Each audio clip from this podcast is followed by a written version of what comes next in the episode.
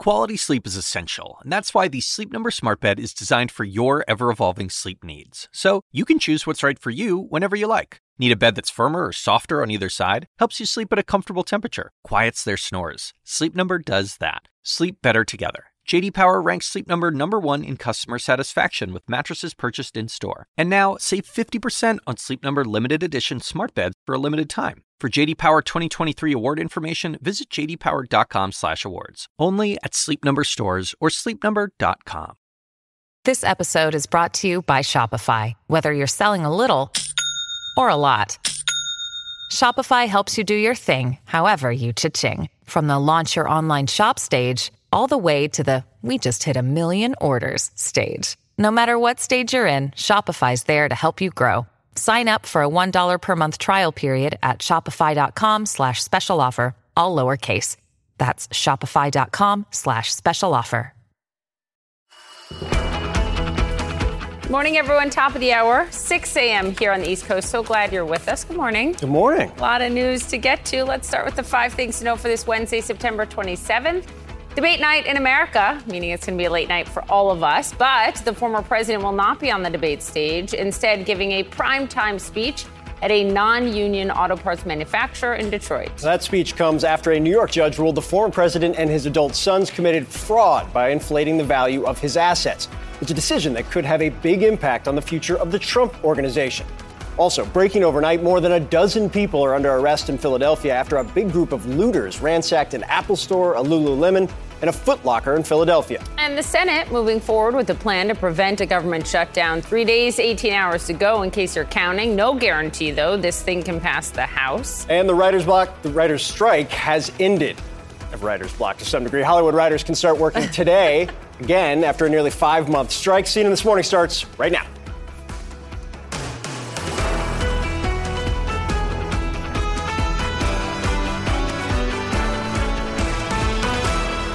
All right, here's where we begin. Happening today, former President Trump goes to Michigan. He will not debate his Republican rivals in California. He will be looking to upstage them with his own primetime speech. He's going to speak at a plant outside of Detroit. It is non union, which is interesting. There'll be an audience of around 500 former or current union members, though. Here's what United Auto Workers President Shawn Fain told our Wolf Blitzer last night. I find a pathetic irony that the former president is going to hold a rally for union members at a non-union business. And you know, all you have to do is look at his track record. I see no point in meeting with him because I don't think the man has any has any bit of care about what our workers stand for, what the working class stands for. He serves a billionaire class, and that's what's wrong with this country. Now, it was quite a contrast. Fain was with President Biden yesterday as Biden became the first sitting president to join a picket line. Fain reiterated, and then Biden seemed to back up the call for significant pay raises from the big three automakers. CNN's Kristen Holmes is live for us in Michigan with more.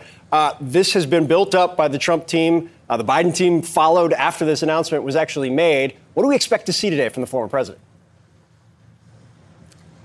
Well, I will tell you that the Trump team is not expecting as warm a welcome from union leaders, as you heard there from Shawn Fain, but they are expected to be well received here in Macomb County. It's a county that he won by a significant margin both in 2016 and 2020. And this is really the first clearest signal that we have seen that the Trump campaign is looking beyond the primary at the general election, particularly looking at the state of Michigan, giving this swing, uh, primetime address in this swing state to working class voters. And I'll remind you, Phil and Poppy, uh, that these are the voters, and this is the state that helped carry him to the White House in 2016 and helped carry Biden to the White House in 2020. And now you're starting to see Trump trying to get back some of that working class vote that he had in 2016. Obviously, not going to be as easy this time around, particularly when you have those union leaders coming out slamming his administration's policies as pro business.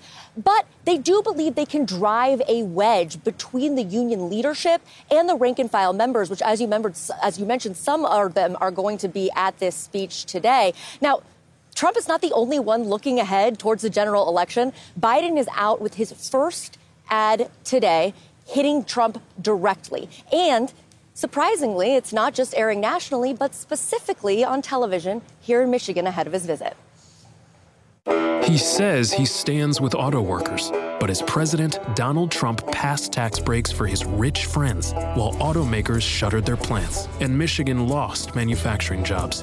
Joe Biden said he'd stand up for workers, and he's delivering, passing laws that are increasing wages and creating good paying jobs. Manufacturing is coming back to Michigan. I don't know if there is a more targeted ad than that. It is very clear the messaging that the Biden camp is sending right now. And I do want to mention one thing, Poppy, you brought up that this is a non union shop. One of the things that we are going to hear from former President Trump is this talk about electric vehicles. He is trying to sell this as a loss for auto workers, saying it will take away jobs, it will take away manufacturing. And where we are now, Drake Enterprises, we heard from the president of this company yesterday, who was clearly on the same page, saying uh, in an interview that if electric electric vehicles were to take over, he would be out of business. That's interesting. Thank you for bringing that up, too. Kristen, thanks. We'll track this all day. Well, from the political to the personal, personal finance, that is. A New York judge has ruled Donald Trump and his adult sons built their empire based on fraud, saying they are liable for inflating the value of Trump's assets for years.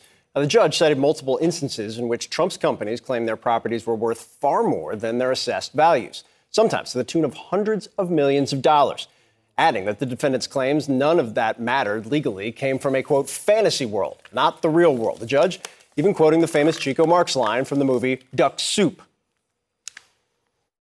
But I saw you with my own eyes. Well, who are you going to believe, me or your own eyes? Judge apparently went with his own eyes and canceled the Trump organization's business certificates that allowed them to operate that's a big deal. We'll get into why. That could end Trump's control over some of his key New York properties like Trump Tower in Midtown Manhattan. Donald Trump's attorney called this ruling a miscarriage of justice, said the family will appeal. This is a major win for New York's Attorney General Letitia James in this civil case against Trump, which alleges that Trump inflated his net worth by as much as $2.2 billion in one year. That case still will go to trial, where the AG will seek a penalty of $250 million. It's unclear if that trial, though, will start on Monday, as previously planned. Let's go ahead and bring in CNN political commentator and Spectrum News political anchor Errol Louis, as well as former assistant U.S. attorney for the Southern District of New York, Sarah Krissoff. Uh, the duck soup reference didn't have it on my bingo card for this week. Feel better uh, because of it, particularly since you showed the sound. What was striking yesterday was when this all emerged, everybody's scrambling to figure out what on earth does this actually mean from a practical perspective. What does it mean? Yeah, so the court granted summary judgment on partial summary judgment for one of the attorney general's claims against the former president and his uh, family. So that on that claim, where and it was a particular claim where they don't have to prove intent or materiality of the statements, is essentially a documents claim. Are the documents false and misleading, and where they submitted in a pattern uh, to achieve this some result. Right. So it, it, we uh, then we're now proceeding with the rest of the trial, the rest of the claims the New York Attorney General has against Trump and his folks, and also the damages issue wasn't decided by the judge in this decision. You know what's really interesting and ironic is the fact that the Trump legal team at the outset of this, when the case was brought, Errol, you're a lawyer too, had, had asked for summary judgment on their behalf. They had said the merits aren't there judge, you should dismiss, you know, you should grant us summary judgment on all of this. Don't even let this go to trial. And in fact, the judge saw it not only the other way, but granting at least that partial bit of it. So, what goes to trial now? What will be decided in the courtroom? Well, they have a, a number of different claims about uh, different kinds of alleged fraud. And so, the most important ones, the ones that have generated the headlines, are now settled. That will still leave certain kinds of cases where there was a genuine dispute of fact about whether or not there was fraud involved in some valuations. And so the, there's some core of the case that still is going to make it to trial and, and possibly very soon.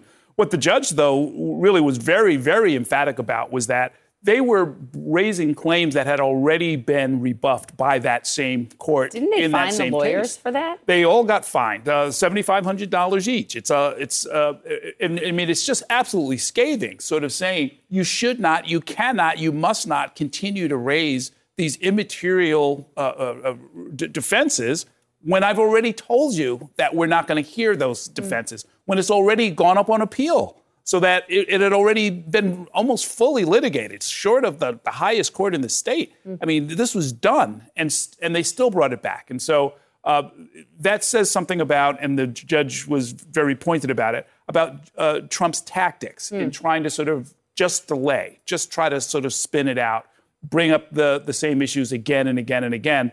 Judge really not having it. Errol, uh, our Kaitlan Collins had Michael Cohen on last night, the president's former fixer, lawyer, uh, hatchet man, whatever you want to term him as. Uh, and put the legal stuff aside, I think we all view this, uh, the former president, through the political lens, which is incredibly difficult to puncture his support, how he kind of operates. But Cohen said this about this particular issue. Take a listen. If you really want to get to Donald, the way to do it is through his bank book not by saying, "Oh, he's a narcissistic sociopath," or you know, uh, look at he's definitely not six three and he's not 215 pounds. You go after the wallet. Once you start hitting that that bank book, that's what really gets to him. There's some evidence of that over the course of the last several years. Do you think he has a point there? Oh, no, absolutely. Look, first of all, this is real money. I mean, a quarter of a billion dollars is a lot, even for somebody who, you know, whatever his net worth is, uh, that's a lot of money the, the, the, the, other part of it, though, is that, you know, when the, the, the case is resolved, he's going to be seen, and this, unlike some of these criminal cases that we keep talking about, we, we, we already have a partial answer on this. I don't think the public is fully sort of absorbing it. But when this case is all the way over, mm-hmm. he's going to be a candidate for president who was found to have committed civil fraud, mm-hmm. uh, he and his businesses. That's not a comfortable place to be. And he's always said, "Oh, it doesn't matter. You know, I'm dealing with high flyers. You know, we this is how we play the game at this level." Uh, this judge again makes clear it's like you can't say your triplex in Trump Tower is 30,000 square feet if it's actually 10,000 square feet. That's not okay. That's fraud. And explain to people, if you could, Sarah, in the simplest terms, why it matters that he inflated, according to this judge and according to the AG's argument, these assets by so much. It gave him better deals. He got more favorable loans. Yeah, there was a lot of benefits to him of inflating these assets. So both in, in tax benefits and benefits with regard to the loans that he obtained. One of the arguments that Trump's team made was no one was hurt by this, right? I, I, I paid my loans off. Uh, the banks actually made money. They weren't harmed by this. The judge says that doesn't matter. That's not relevant here. You can't, you can't commit fraud and then say, well, no one was hurt, so it was okay for me to do this. Um, that was one of sort of Trump's arguments that the judge rejected outright. Uh, but that's really sort of the, the crux of those claims against him. Can I just ask you one more quick one before we have to go? Um, it's against, uh, related to the former president and to his sons. Ivanka Trump was also in the business for a period of time, but this same judge, I think, dismissed her role in this. Um, why? What does that mean? So there were statute of limitations issues with regard to the claims against Ivanka Trump. And so essentially it was too late to bring those claims. The, the timing was off. I think she wasn't involved in the business at back. certain times. Yeah. Um, and so that they, they weren't allowed to bring the claims against her. Okay. Errol, Sarah, thanks, guys. Appreciate it. Thank you. So, three days left to avoid a government shutdown. The Senate has laid out a stopgap bill to fund the government through November. Big questions, though, about whether it stands a chance in the House. And new overnight, more than a dozen arrests have been made in Philadelphia after mass looting there. We're going to bring you the very latest on the investigation. Stay with us.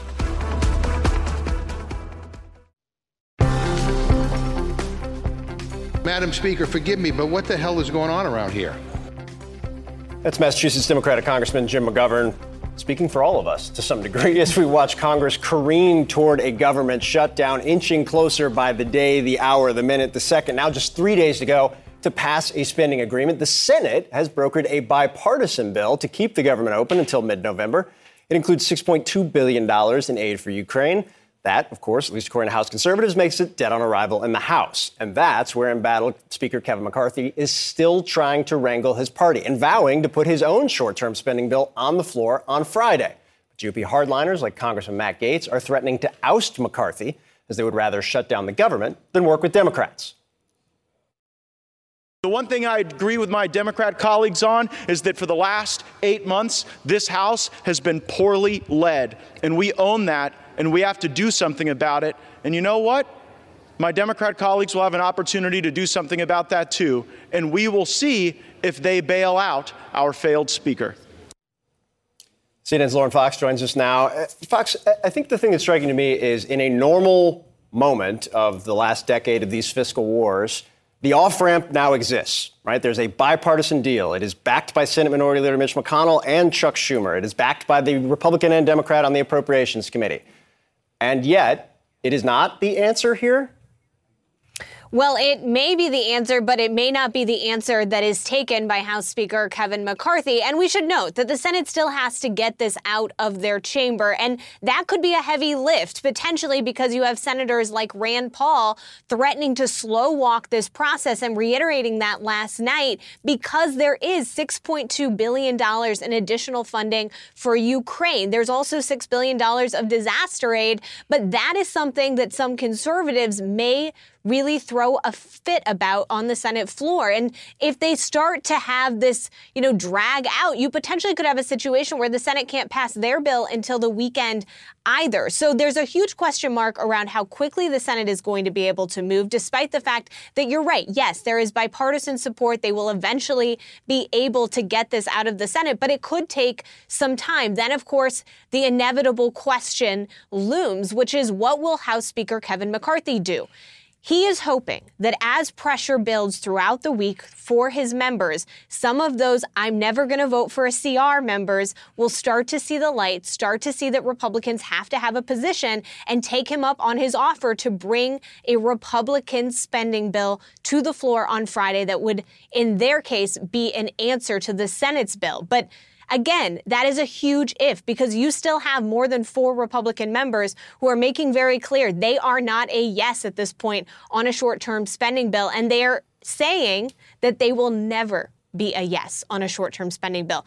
That is when McCarthy will have to make the decision will the Senate bill be the bill he puts on the floor. And obviously, he will probably have to make changes to it to try to show he's putting up a fight. But again, Phil, so many unanswered questions at this point. I know we're close to this Saturday deadline, but there is just so much more that is going to play out over the next several days. Yeah, it just feels inevitable that a shutdown is coming. The question at this point is how long? Lauren Fox, thanks so much. So, this new overnight, large crowds of looters swarming and ransacking stores. This is in downtown Philadelphia. Watch.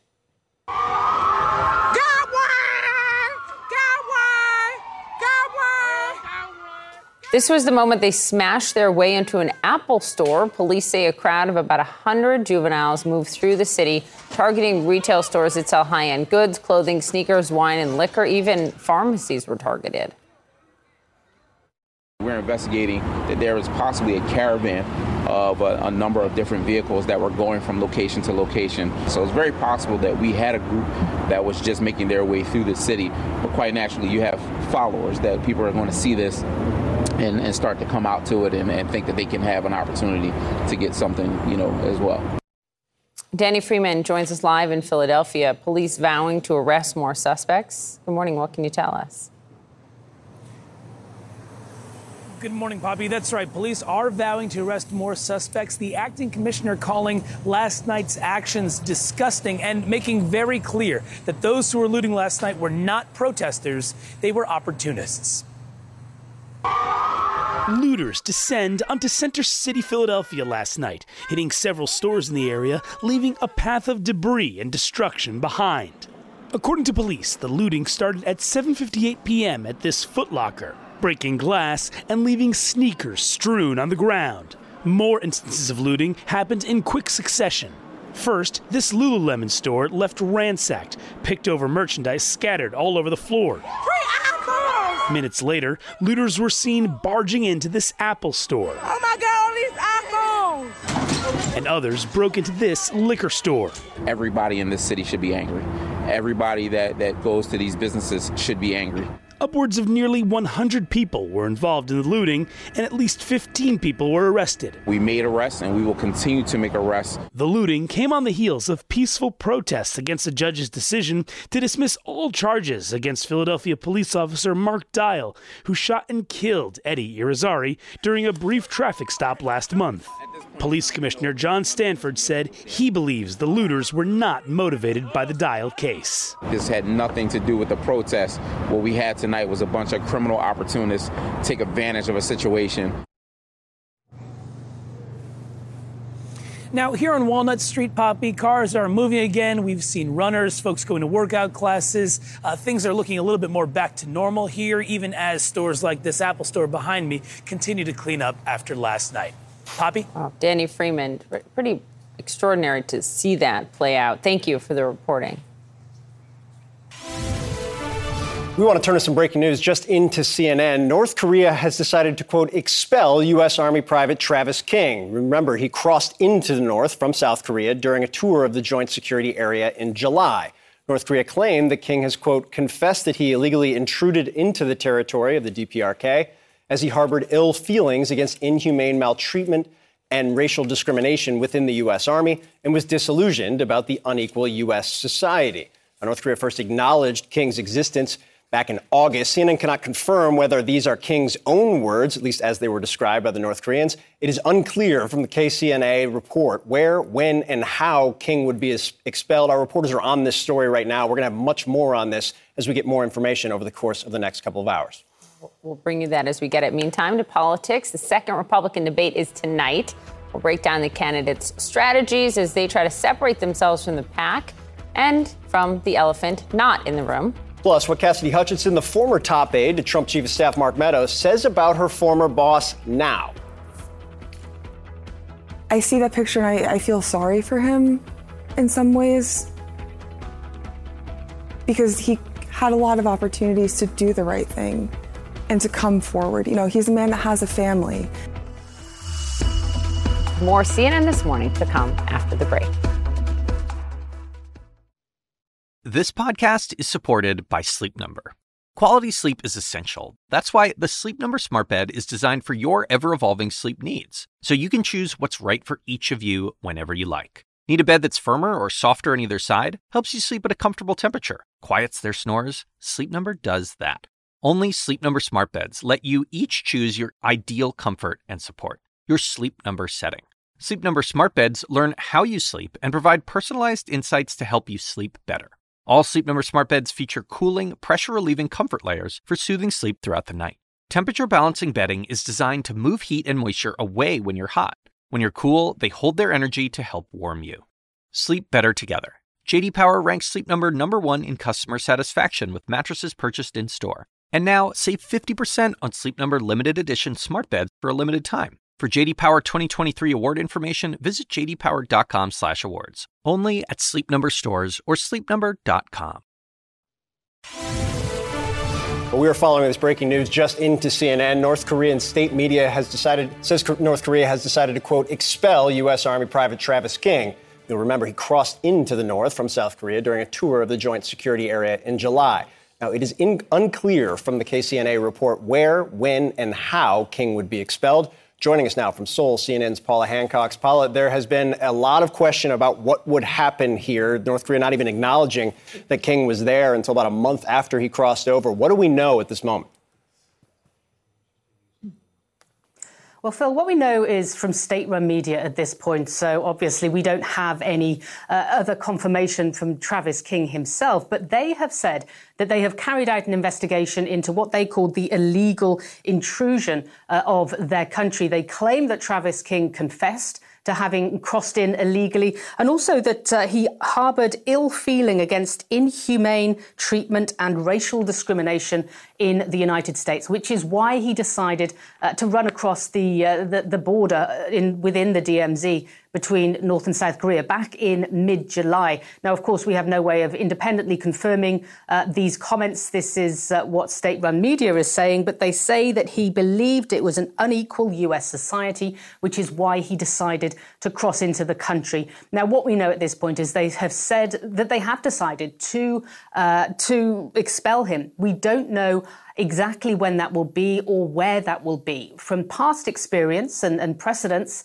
uh, they are generally expelled through China. So they could, uh, he could well be uh, flown to Beijing, for example, uh, and then flown on from there. We simply don't have that information at this point. This is all that state-run media uh, is giving us. It does come on the eve of an important Korean holiday. It is Korean Thanksgiving that uh, that starts in a day or two, a significant calendar time of the year. And what we know from just last month, August, in fact, when North Korea finally admitted that Travis King uh, had crossed in uh, to the country illegally, uh, was that that, that he had admitted that, that he had done this voluntarily. And that is what we heard from the South Korean side as well, and eyewitnesses that were within this private tour group up at the DMZ that say he simply ran for it, ran across the border, tried to get into the building on the North Korean side. The door was locked, so ran round to the back and was then bundled into a car with North Korean guards.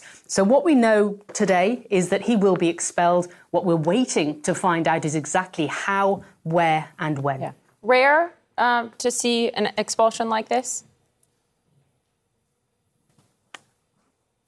Not really. This does happen. Uh, and what we did here back in August, uh, which some experts I spoke to uh, pointed to was the fact that North Korea said that that he had mentioned he wanted to either stay in North Korea or be uh, sent to a third country. Now, the fact that they gave the option of this third country suggested they didn't necessarily want to hold on to him.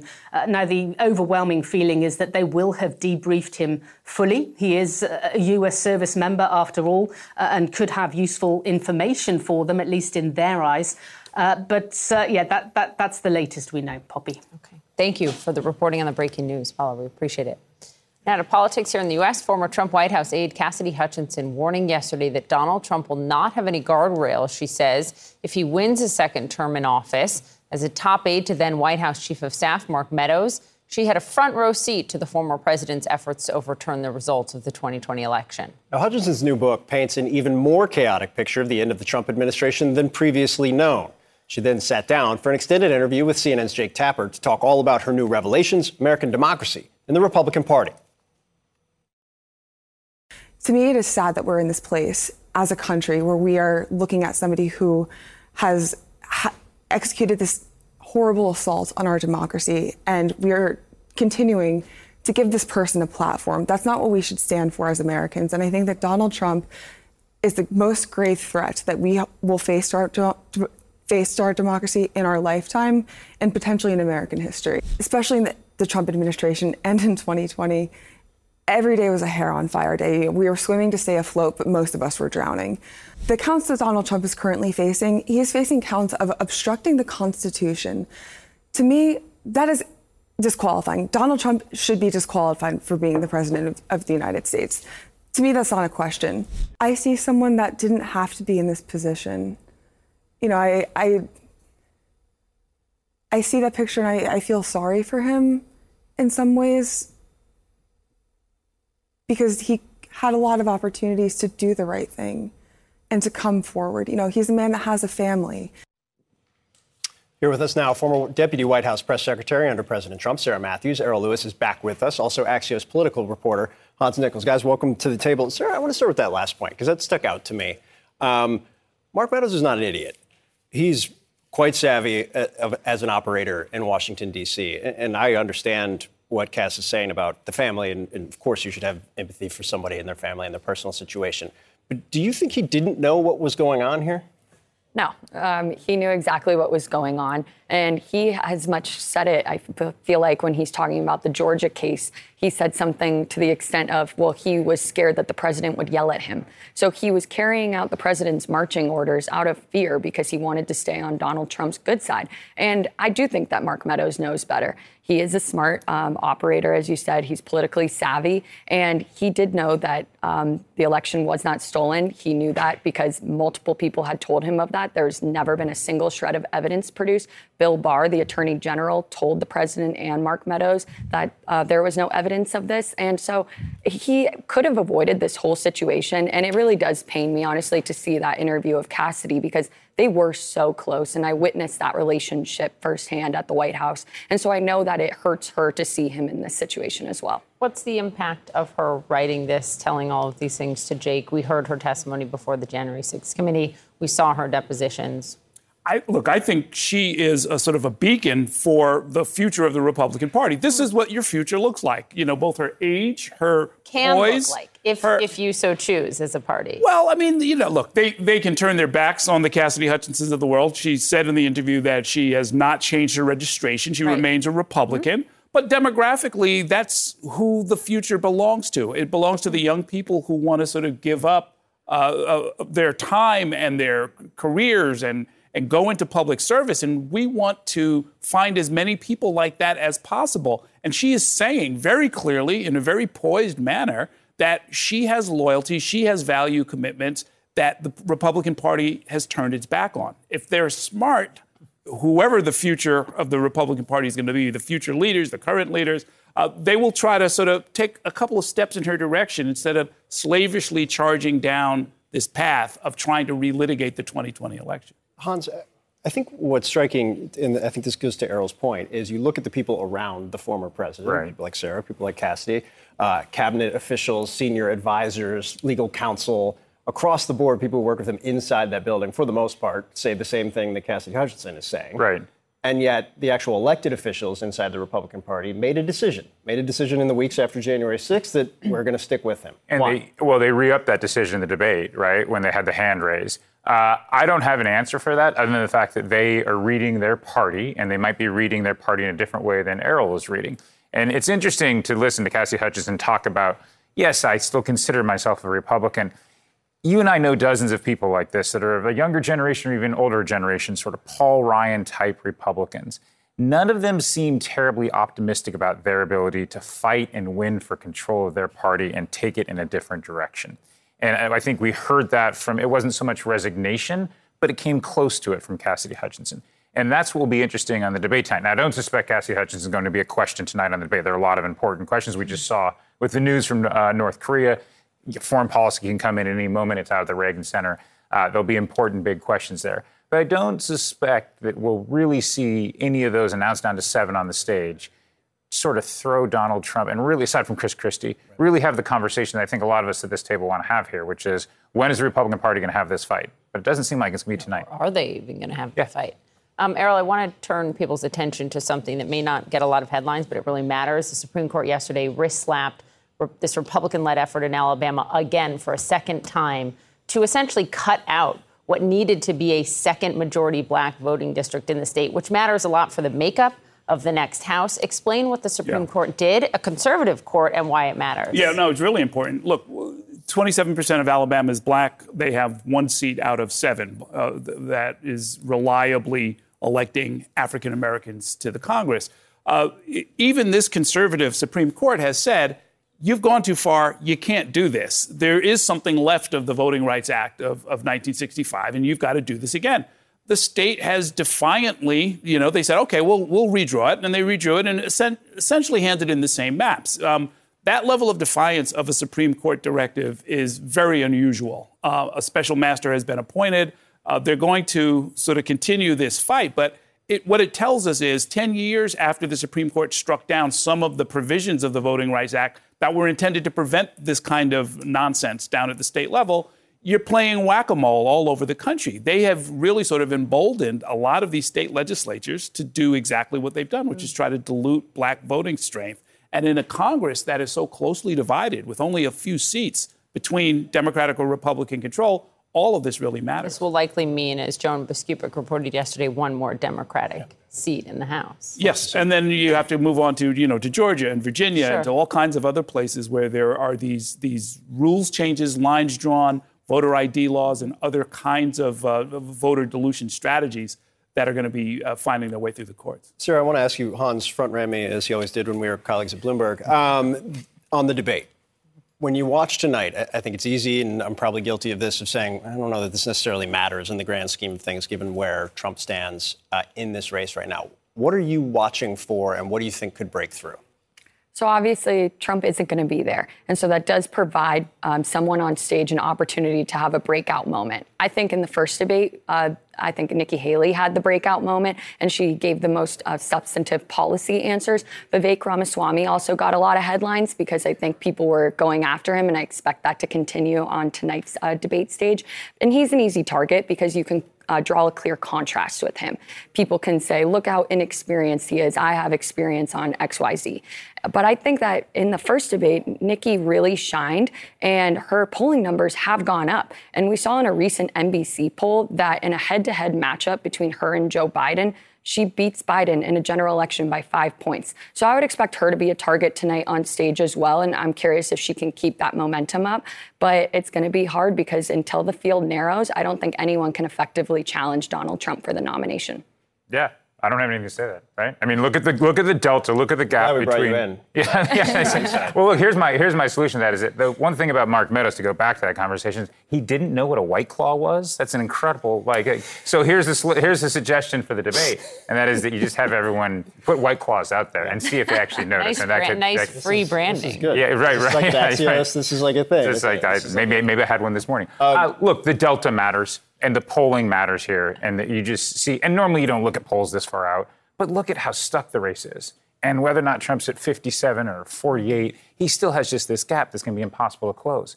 And all of the, you know, I don't want to say undercard, but the lower tiered candidates, they're all fighting within, you know, neck and neck. We're talking about a difference between whether or not you're seven or nine points. Mm-hmm. Awfully tough to hang your campaign on. Right. Like I moved from seven to nine, so.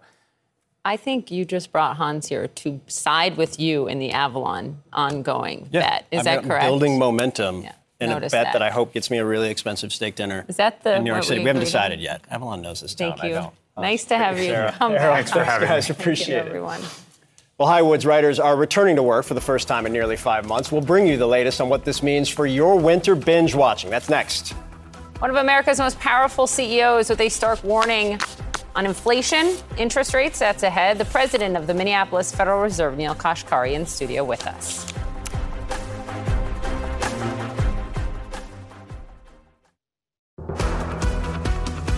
Well, brand new this morning, it's official. Hollywood writers are now allowed to return to work. The strike officially ended as of 3 a.m. Eastern this morning after the board of the Writers Guild of America unanimously voted to give its members permission to go back to work. But union members could still refuse to ratify the tentative agreement reached with studios and streaming services when they vote next week.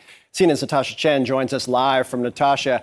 Uh, Natasha, we're starting to get a little bit more insight into the deal itself. What's the latest state of play as writers can now go back to work? Well, Phil, the writers I've spoken to are very excited about this. There's a general mood of optimism here. They feel like there was something in this deal for everyone. So let's walk through what's in it. Basically, we start with better pay.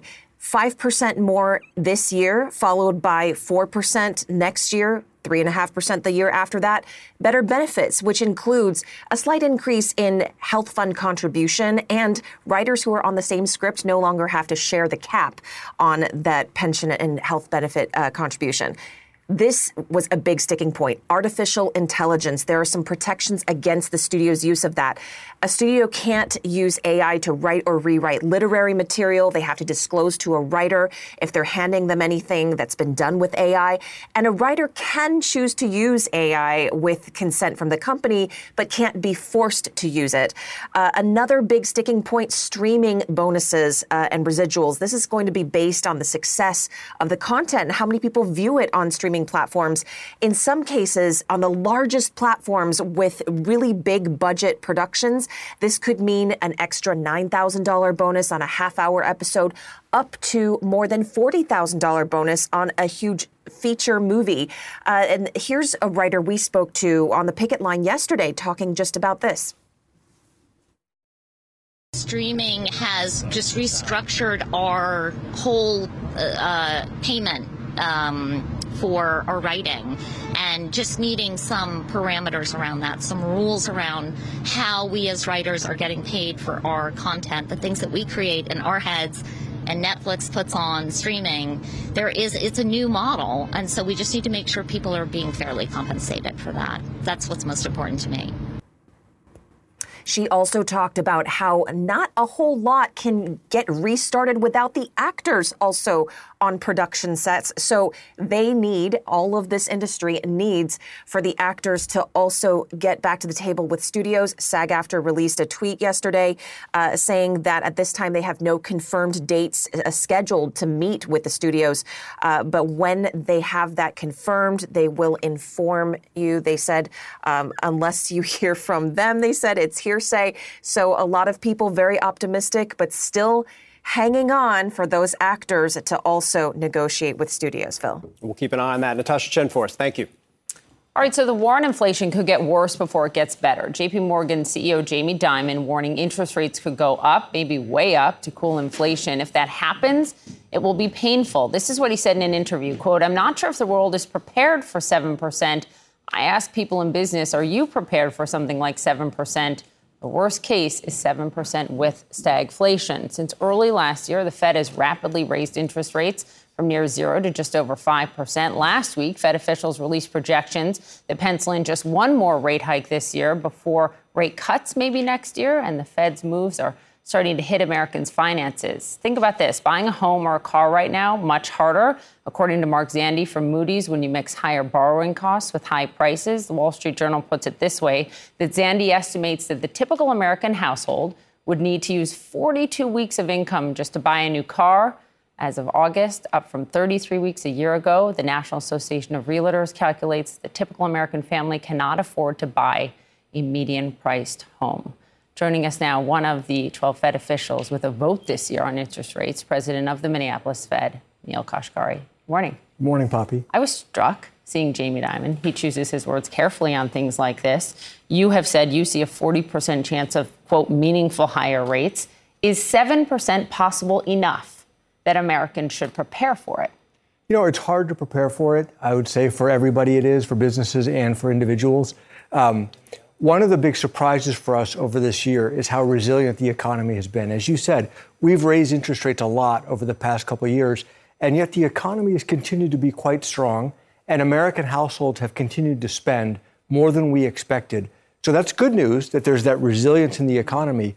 But if our interest rate increases are not slowing the economy the way that we expect, then there is that risk that we might have to go higher than we that currently much higher. realize. That's two percent higher you know, it's hard to know. It's hard to know. But that sounds like Americans at home should prepare for it. I mean, uh, Jamie invoked Warren Buffett's famous saying, "When the tide goes out, that's when you know, you know, who's been swimming naked." And he equates two percent more to the tide going out. And then, if Americans don't prepare, they are stuck.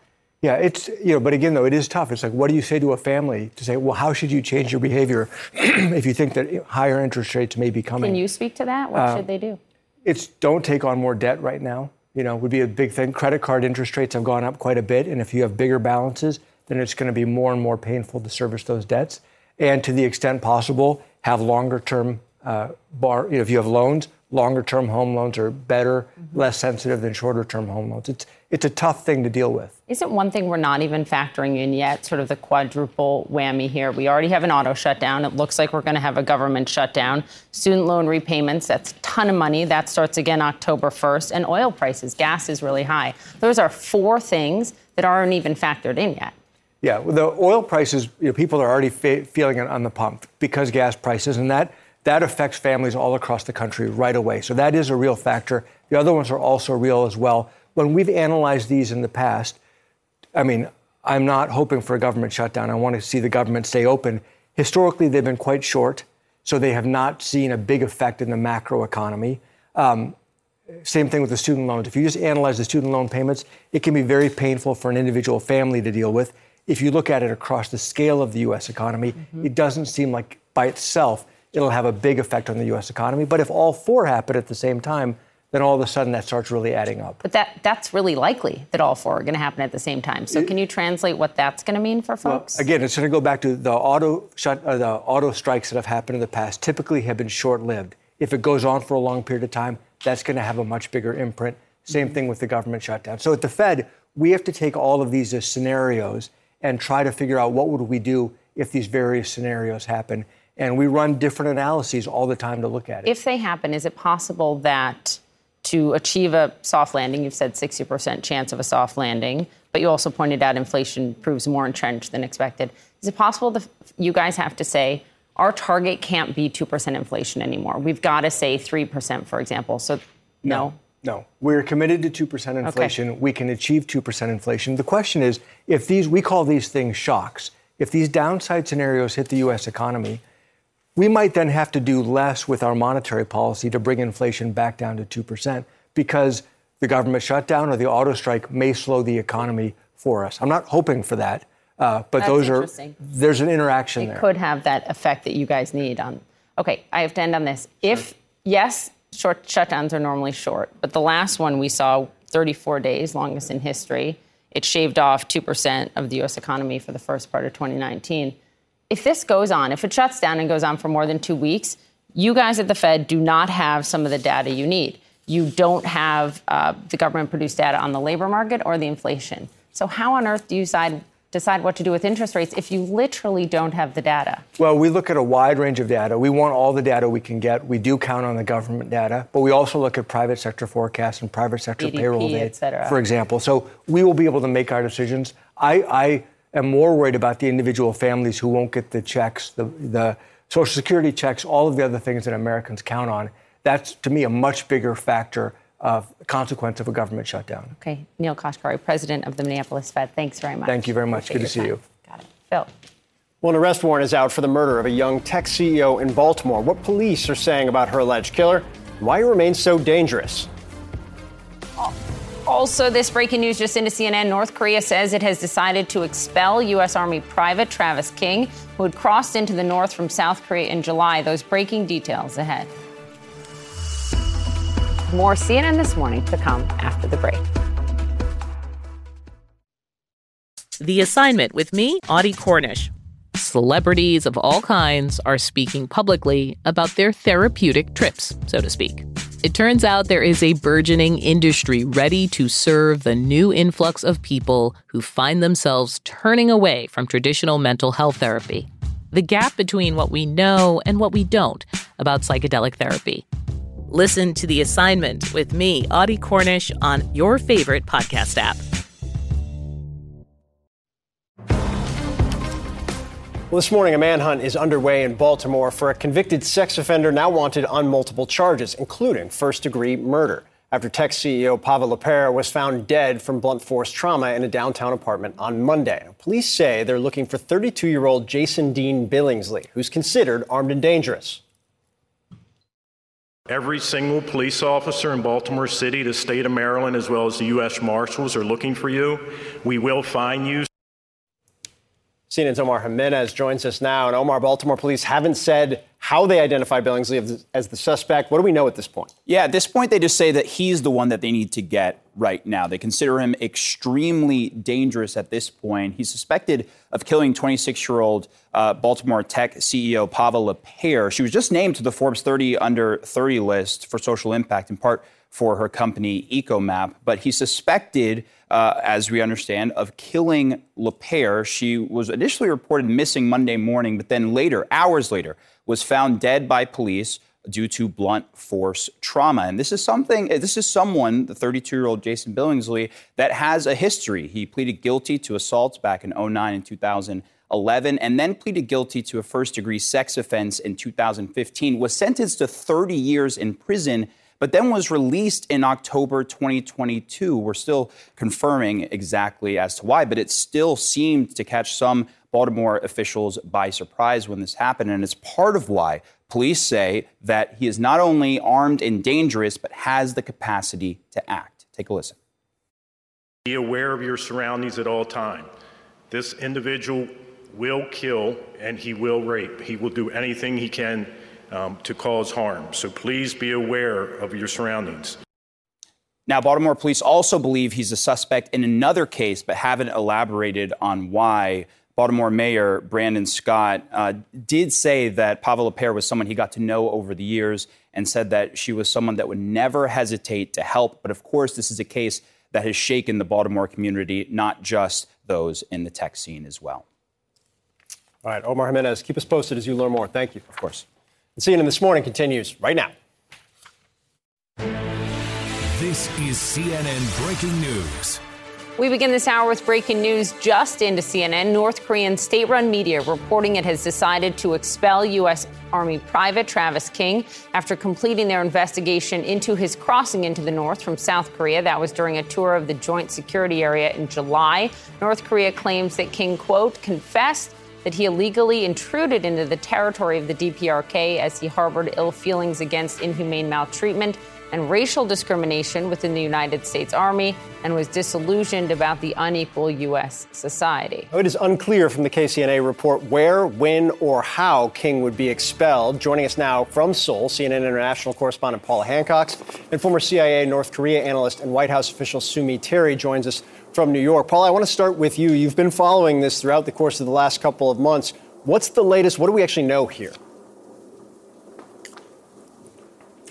Well, Phil, everything we know so far has come from North Korea itself, from state run media. We haven't heard at all from Travis King since he crossed the MDL, the military demarcation line, back in mid July, whilst on a private tour of the DMZ, a civilian tour. Uh, so we do have to wait and see whether or not the confession they speak of uh, is in fact accurate. But as you say, they say that he confessed to illegally uh, entering North Korea. They say they carried out an investigation uh, over the past couple of months, and that investigation is now over, and they have decided uh, to expel him. Uh, and they've said really what they said last month when they had the first acknowledgement uh, that Travis King had even gone into their country, saying uh, that he was wanting to get away from an unequal US society. Now, back in August, they had said that he was looking at the opportunity to either stay in North Korea or potentially look for a third country. Now, at the time, that was seen as a positive note, the fact that they were even entertaining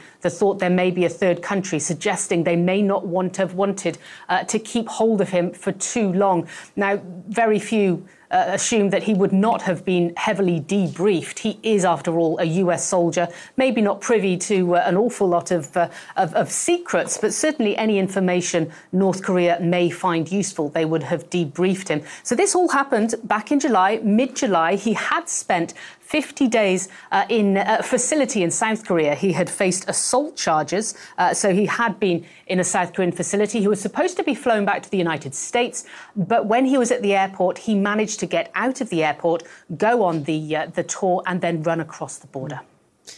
Sue Mi, how does this play out? Paula mentioned last hour when the news broke, perhaps China. Do we know where he would go? And also, is an expulsion different from a release?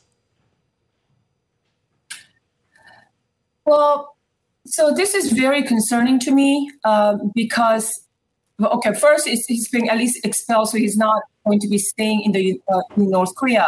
But the fact that North Korea said he could go to a third country, or it didn't say he's come returning home, right? And if it's China, that's one thing. But what about Russia? Kim Jong Un just met with Putin in Vladivostok, and there's all kinds of illicit deals going on with North Korea supplying uh, Russia with ammunition and artillery shells that Putin needs for his war efforts in Ukraine, and Russia supplying North Korea with sensitive technology that North Korea needs to advance its missile nuclear program. And I'm just wondering if this is also part of a, a discussion between Kim Jong un and Putin. So, unless Travis King comes home to the United States, this is not necessarily a better development. I need to find out where he's going first. Um, so this is a little bit concerning to me. You know, to that point, I think it's a little bit full circle here. When he first crossed, I think we were on talking about this, and you had a very kind of level-headed, sober analysis that said exactly what had happened. you, you said that was likely what was the case, and it ended up being the case. You mentioned kind of the potential for a new geopolitical issue here, it, depending on where he would be expelled to. But why would the North Koreans want to expel him? Why wouldn't they want to hold him uh, for their own leverage? Well, he was extensively debriefed, so I'm sure they found out whatever they need to find out. And then, you know, it's it's matter of it did it does cost some to keep somebody for a lifetime, right? Um, so, it, I mean, there's a financial cost, there's a logistically, you need to have somebody always staying with him, there's a language barrier. So, after finding out maybe that Travis was not of, well, they've got everything they needed out of him. Now, then, maybe this is part of the better bargain with Putin than Biden administration because North Korea and US were at a complete an impasse. They don't want some sort of trying to get back to talks. They've made it very, very clear that they don't want to sit down with Washington anytime soon to talk about denuclearization or anything else. So we are at an impasse. So maybe there's a better bargain to be had with Putin. This is a new kind of geopolitical environment. Uh, so I am very concerned until we find out exactly where he's going. Mm-hmm. It might not be a better place.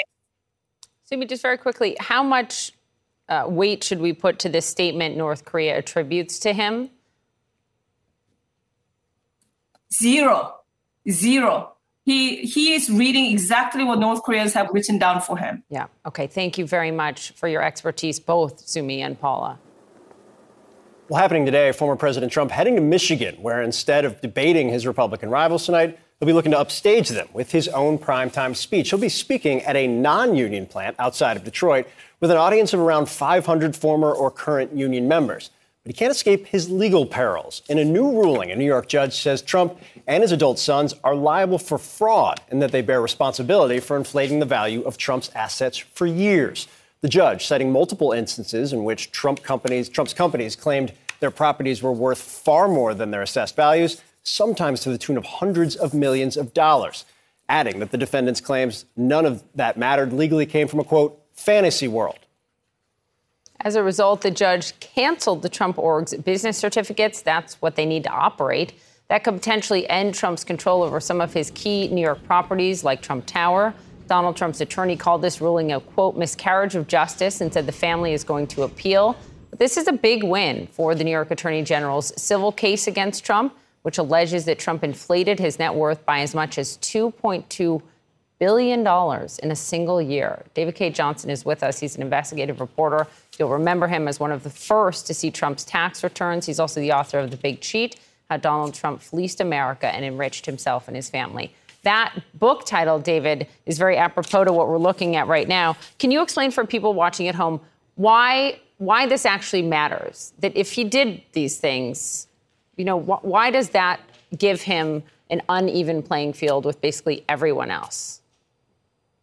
Well, by claiming that his assets were worth two, four, ten, and more times than that, their actual value, Trump received benefits in the form of bank loan terms, and other matters. And the judge, in a very carefully written 35 page opinion, walks through this, shows that Trump had asserted that, oh, nobody pays any attention to my financial statements. Everybody knows that they're nonsense. And said, sorry, the world doesn't work that way in the real world. And Trump then argued, well, I don't have to make any restitution. And the judge said, this is not about restitution, it's about disgorgement what I'll be teaching my law students uh, in the spring is this ex- uh, analog to it, analogy to it. Uh, you take $100 from the till at your employer when it closes, you go to the racetrack, you win a 1000 you put the $100 back.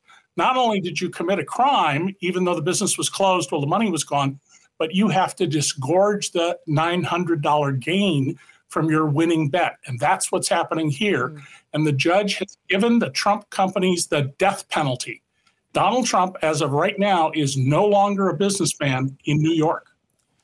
David, just to kind of zero in on some of the specific examples, because I think it's important to actually detail some of this. You know, one in particular, the, the Trump filing had 30,000 square feet for the Trump Tower penthouse value. The actual size was actually 10,996 square feet.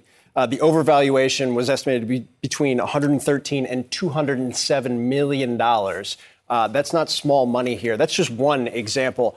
I guess when you listen to the Trump's lawyers or their defense here, this is how things operated, right? I didn't believe that this was any different than how anybody else at my level was operating. How egregious is something like that in terms of the world in which he was operating in business wise?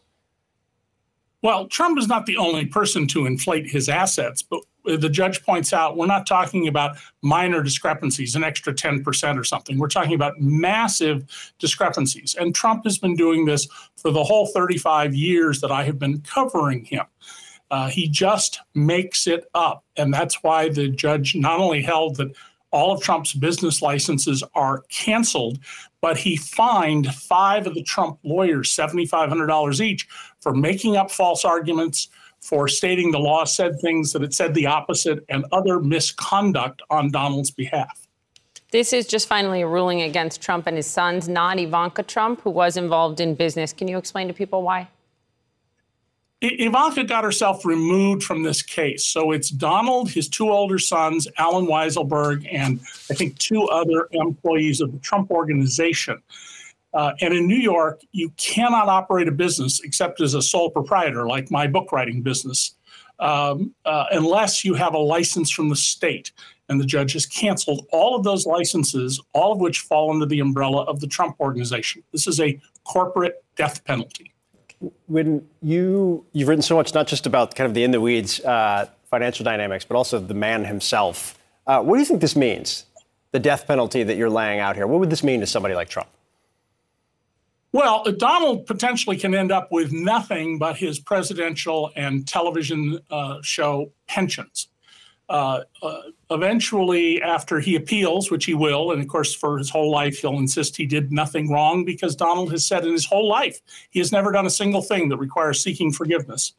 Um, it, those assets will be seized, they will be sold, and clearly they will not bring the highest prices.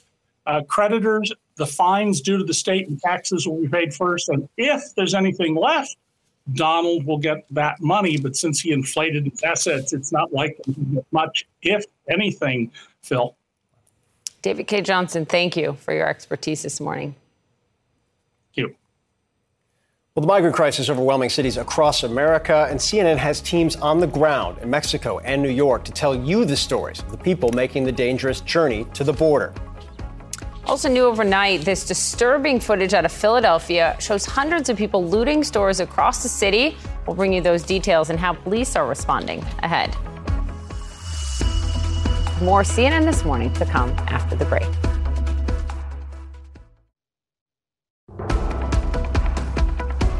Well, it's a story only CNN could tell. We have two teams covering two of the flashpoints of the ongoing border crisis. In Mexico, our crews capturing the dire conditions asylum seekers face as they try to reach the border. And here in New York City, we're documenting what the backlog of migrants looks like once they reach the city. CNN senior national correspondent David Culver is in Tapachula, Mexico, and CNN senior crime and justice correspondent Shimon Prokupecz is at the Roosevelt Hotel in New York City. David, first to you, what are you seeing there on the ground? Phil, you, you get a sense of this being a constant flow, just an influx of migrants that is 24 7. I mean, it's a little after 5 o'clock in the morning here. This is just one of the gathering points here in Tapachula. And, and you can just notice behind me, you've got dozens, if not hundreds, if not well into the thousands, because it stretches several blocks of folks who are camping out at all hours. They're here waiting to be processed for either transit documents or asylum claims here in Mexico, but not to stay here, rather to continue on to the U.S.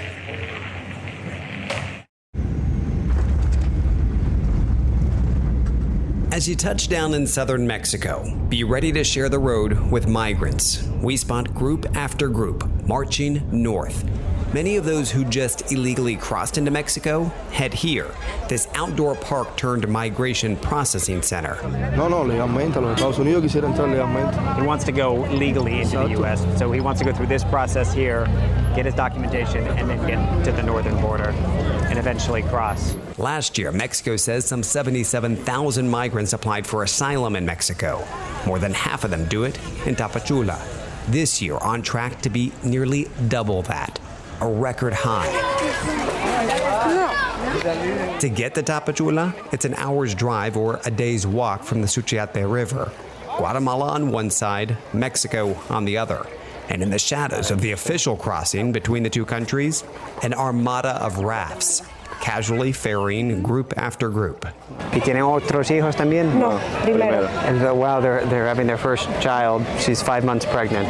Days earlier, they crossed the treacherous jungle terrain of the Darien Gap, connecting Colombia and Panama. Pasabas por el río, por las piedras y por ahí hay bien muertos. Niños, niños, niños familias completas, niños abandonados. Vivos. Oh my God! They, I mean, they're just describing passing through the Darien Gap, and they said several people who had already passed away. A lot of kids.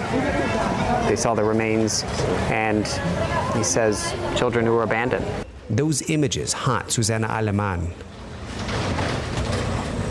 describing the journey she made with her four young kids. But even amidst her tear filled pain, little ones lighten the load. Get a little shampoo left in his hair. His 12 year old sister, Sofia, helping clean it out, as Joandri then turns the questions on me. Tengo 36 años. Ay, entonces tú eres mayor que mi papá. Oh, she says I'm older than her dad. Curiosity brings their siblings and cousins, and Joandri takes over the mic, telling me why they left Venezuela. Mal. Mal. Al planeta mal. Tiene seis años, no?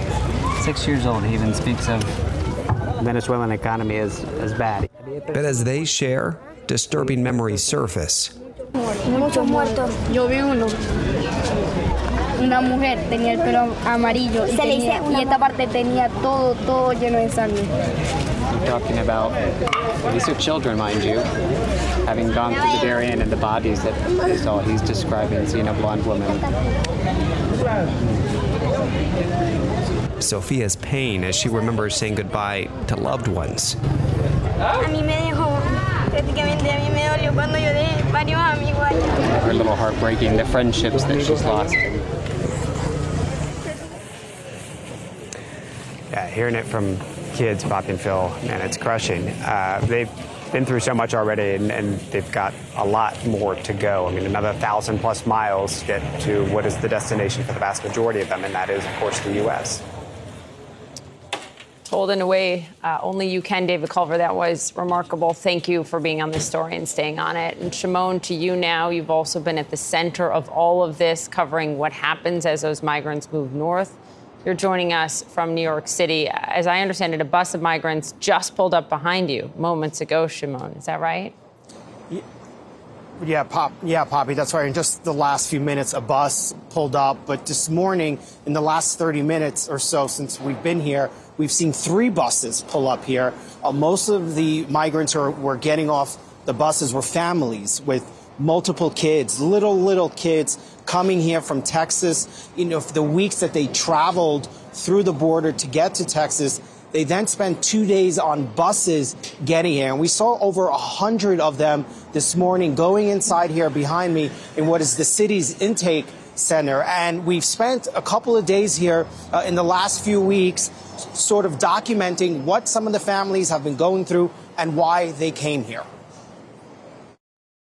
We're going to offer you food and water right away. Okay. Uh, a hot meal can go a long way. Dr. Ted Long from New York City's Health and Hospital is proud of the operation the city has established here.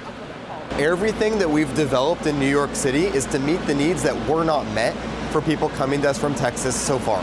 So here, whether it's screening for communicable disease, if you're a pregnant woman giving you prenatal care, or screening you for the very important mental health conditions you might have like depression, we do it all here because it's not done before here. It really catches your eye to see so many kids running through the halls of the Roosevelt Hotel, almost like a playground. So many kids. The city says 20,000 migrant children have come through New York so far. Why did you come to America? Lady Kaza is 23 years old and escaping violence in Ecuador. She says she came here for her daughter Mia, who was born with a physical disability. How are you feeling? ¿Cómo te sientes? Feliz porque estoy aquí. She says she's happy that she's here now and she's scared to go back to Ecuador. I'm afraid that my daughter will die there if she can't get medical attention. I need a place to stay. I think they're going to help me. I'm sorry. Yeah, okay. You, good luck, okay? It's good news for Lady and Maya. They're being moved out of the intake center to a shelter. As this group leaves, another is already shuffling in behind them. 116,000 have come to New York City since the spring of 2022, city officials say. And it's a reminder that the flow of migrants doesn't stop. The burden on New York City is too much, quite honestly. We are past our breaking point. Among those just arriving, Luis Flores. We met him outside. And his wife, Ermelinda Morales. They now have seats inside. It's a dream come true, he says. Took him two and a half months to come to this country through the border, uh, and now he's just hoping to give his family a, a better life. Uh, and they've been sitting here now for several days, waiting for the next steps and the next process. And this is this is your wife, yes? 38 años. 20, hey, years you've been married. How, how are you doing? Ermelinda tells us it was their dream to come to the United States, and she doesn't want to lose her husband. Now that they've finally made it. As we leave, Luis speaks directly into our camera. I just want to work, he says. These are the hands of a worker. And so that's the big thing here families wanting work, fathers, mothers who have all their kids here. I mean, there's some 20,000 kids that have been through the system. And Poppy, you can look, Poppy and Phil, you can look behind me. There's, you're seeing all these kids. They're going to school. I mean, this is their temporary home here at the Roosevelt Hotel. Some of them have been here for several weeks. But what the city has done is that most of the kids here, they've tried to enroll them in schools. They want to give them some semblance of a normal life. And the hope is for many of them that eventually, for many of the parents here, that they can get jobs. But that's a big problem here right now. Yeah, Shimon, to that point, you make clear it's temporary. You show that very striking moment, direct to camera at the end of your piece about the individual wants to work. What does happen next, long term, for these people? So what happens basically is they need to file for asylum. Many of them don't even realize that that is something they need to do, and that's going to take time. You know, normally it should take somewhere around 180 days or so, but what the city is seeing that it is taking much longer. And without those asylum paperwork, without that paperwork, without some of the other sort of bureaucracy that these families need to go to, through, they can't get jobs uh, they can't legally work. And so the city is trying to expedite some of that. They're trying to get the uh, federal government to come in and help expedite some of that. But that is the key here. For all of these people here, jobs. They need money, they need to work. They're not asking for handouts. Mm-hmm. They truly all say they want to work. Shimon, thank you for that. Stay with us. David, we talk about every day, we see in the headlines of the newspapers the number of border crossings. Is that really a good indicator, though, of the extent and the reality of the crisis, do you think? I think that can be a huge distraction in all of this, Poppy, because you're right. We see it going down for several weeks or months at a time, and then suddenly there's a spike and people think there's a new surge. The reality here south of the U.S. border, and this is why we wanted to be at another border, that with Guatemala from Mexico, is because this shows it is a constant flow, right? It has not slowed. There are not ups and downs necessarily. It is just 24 7 folks coming in from this migrant trail and continuing their way up. And that's why you have crowds like this behind me. And it's interesting hearing what Shimon was saying, meeting with a lot of those folks who have made it into the U.S., is you have those individuals who are reaching out to their friends and family, many of them right here behind me in Tapachula, and saying, hey, we made it. And despite the struggles that they're still facing, it's better than what these folks are either coming from or feel like they have around them here in Mexico. So for them, it's motivation to continue forward. Yeah. Wow. David Culver joining us from Tapachula, Mexico. Shimon Prokupecz right here in New York City, where many of those migrants end up. Thank you for the reporting to you both. Well, it's debate night in America with seven Republicans set to take the stage tonight. Missing, once again, the GOP frontrunner, and a landmark lawsuit against Amazon, the Federal Trade Commission, and 17 states accusing the company of having monopoly over online retail. How Amazon responds ahead.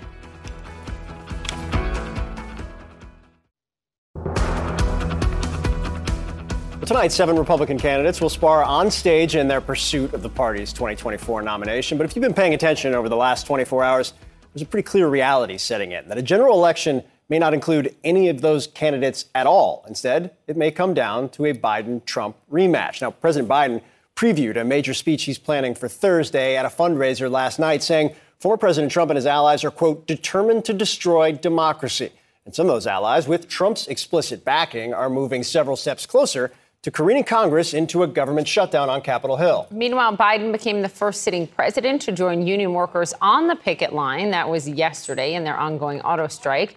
Now, Trump will try his hand with union voters with a campaign stop in Michigan and a primetime set of remarks tonight. It's a state he won in 2016, but then he lost there to Biden in 2020. He will be speaking at a non union plant to, to around 500 former or current union members, a group that historically does vote Democratic.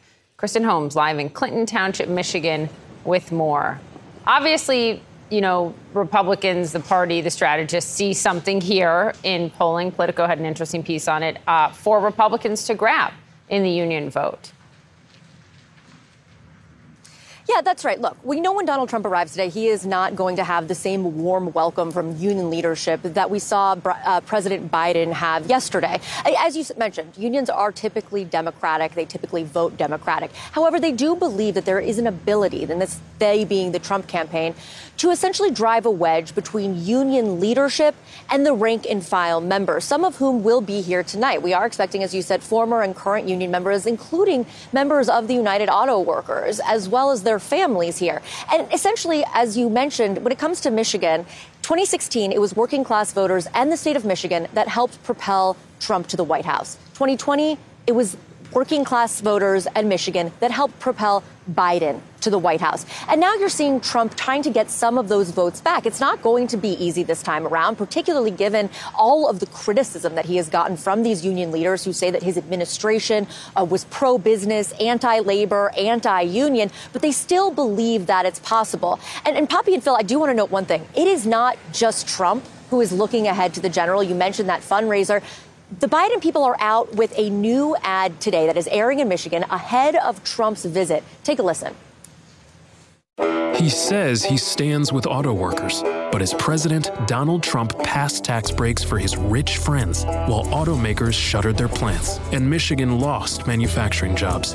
Joe Biden said he'd stand up for workers, and he's delivering, passing laws that are increasing wages and creating good paying jobs. Manufacturing is coming back to Michigan. And one thing is clear, you know, you mentioned that Republicans see an opportunity here. Well, obviously, Democrats also see that there is potential for these union voters, these working class voters, to vote Republican. They're putting out this ad specifically in Michigan to show Biden's record, to show Trump's record as well. And the one other thing I want to point out here is that one of the things we are expecting to hear from Donald Trump tonight is this pitch against electric vehicles, which of course has been a cornerstone of Biden's presidency. They say the Trump campaign says that this is going to take away jobs, move them to China, and that's likely why they chose this facility here, this non-union facility. It is a facility that the president said in an interview yesterday uh, that if electric vehicles were to take take over now that this facility, his facility, would go out of business. All right, Kristen Holmes, big night, potent talking point. At least that's what the campaign thinks. Thanks very much. All right, let's go to Kyung Lah. She is live at the Ronald Reagan Presidential Library for tonight's debate. Good morning. Uh, some of the rivals, Trump's rivals, he's not going to be there, but they are calling him out for that, right?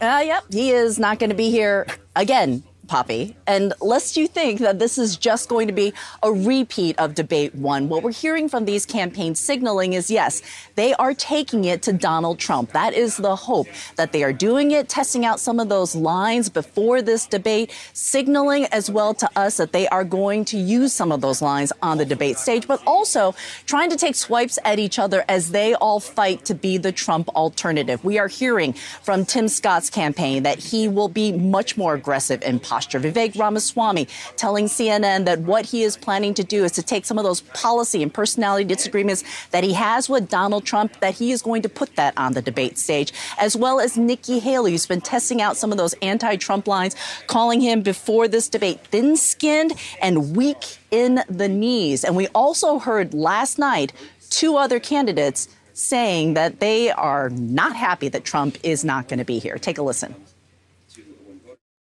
I think it's interesting, and he's not willing to stand on that stage. Uh, I think he owes it to all the voters to show up, defend his record, articulate what he would do uh, going forward. He's running in 2024 on a lot of the same promises he ran on in 2016 and didn't deliver on. The Donald Trump today is different uh, than the Donald Trump of 2016, and you bet. I think he ought to be on that debate stage. He ought to be engaging all of us that are vying for this nomination. And what all of these campaigns are signal to, signaling to us is that they understand this is really their big chance, a big opportunity to speak directly to Republican primary voters. And they also are speaking to those fundraisers. Phil and Poppy, this is an opportunity to keep that cash coming, to keep their campaigns going. Okay, Kyung, thank you. It's going to be a fascinating night there, that's for sure. So this morning, Senator Bob Menendez will make his first court appearance. It will happen in New York on these federal charges stemming from alleged bribery payments found in his home. Gold bars, hundreds of thousands of dollars in cash, a luxury car among them. All that driving a growing number of lawmakers who've called for him to resign. The count is at 26, about half the Senate Democratic caucus. Menendez, however, remaining defiant.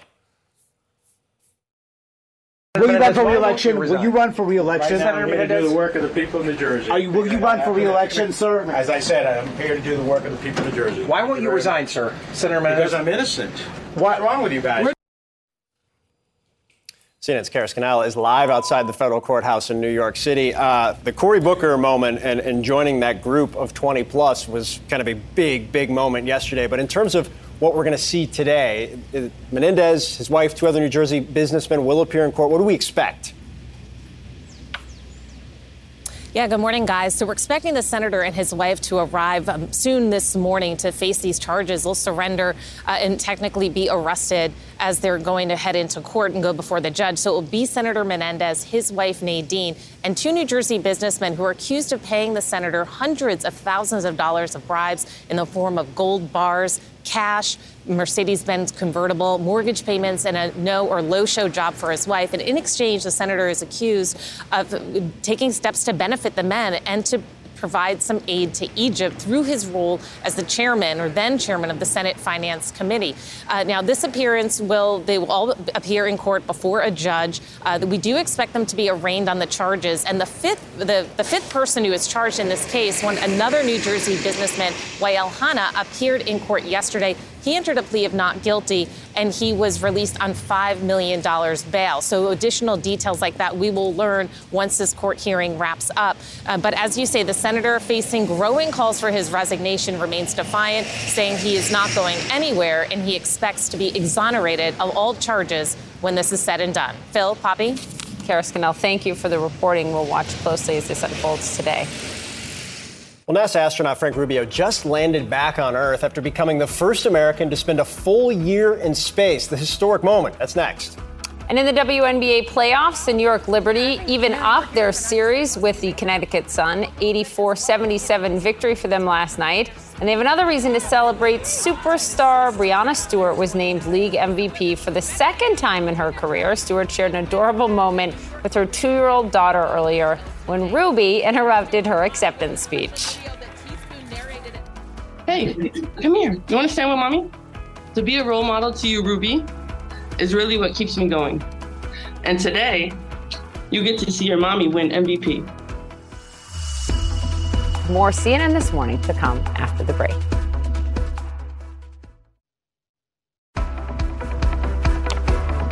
All right, welcome back. So, this morning, a crisis is looming over America's families and the U.S. economy. It has been dubbed the child care cliff, and now we are just three days away from careening over it. This Saturday, billions of dollars from COVID era funding that kept daycares open, it's going to run out. And if Congress does not act to renew that funding, supporters of this aid say it could have catastrophic results for American families and businesses across the country. I lose sleep over it. It's a constant worry. How are you doing this morning? Families under financial pressure and now facing the prospect of another child care crisis. According to a progressive think tank, without new funding, as many as 70,000 childcare programs could close. More than 3 million children could be at risk of losing access to care, and more than 230,000 jobs could be lost in that sector alone. And parents, especially working moms, could be forced to leave the workforce. So I did have to take a leave of absence Delisa Ubreu, a single mom of two in Florida, says she had to temporarily leave her job as a recruiter when COVID hit to take care of her children. Now she says she worries about having to make that choice again. I worry what, what's going to happen to those moms now, specifically the single parents. All the prices were just astronomical. For Alex McGann, mom of two, the cost of childcare forced her husband to leave his job in a Massachusetts classroom to care for their children at a time when educators are in short supply.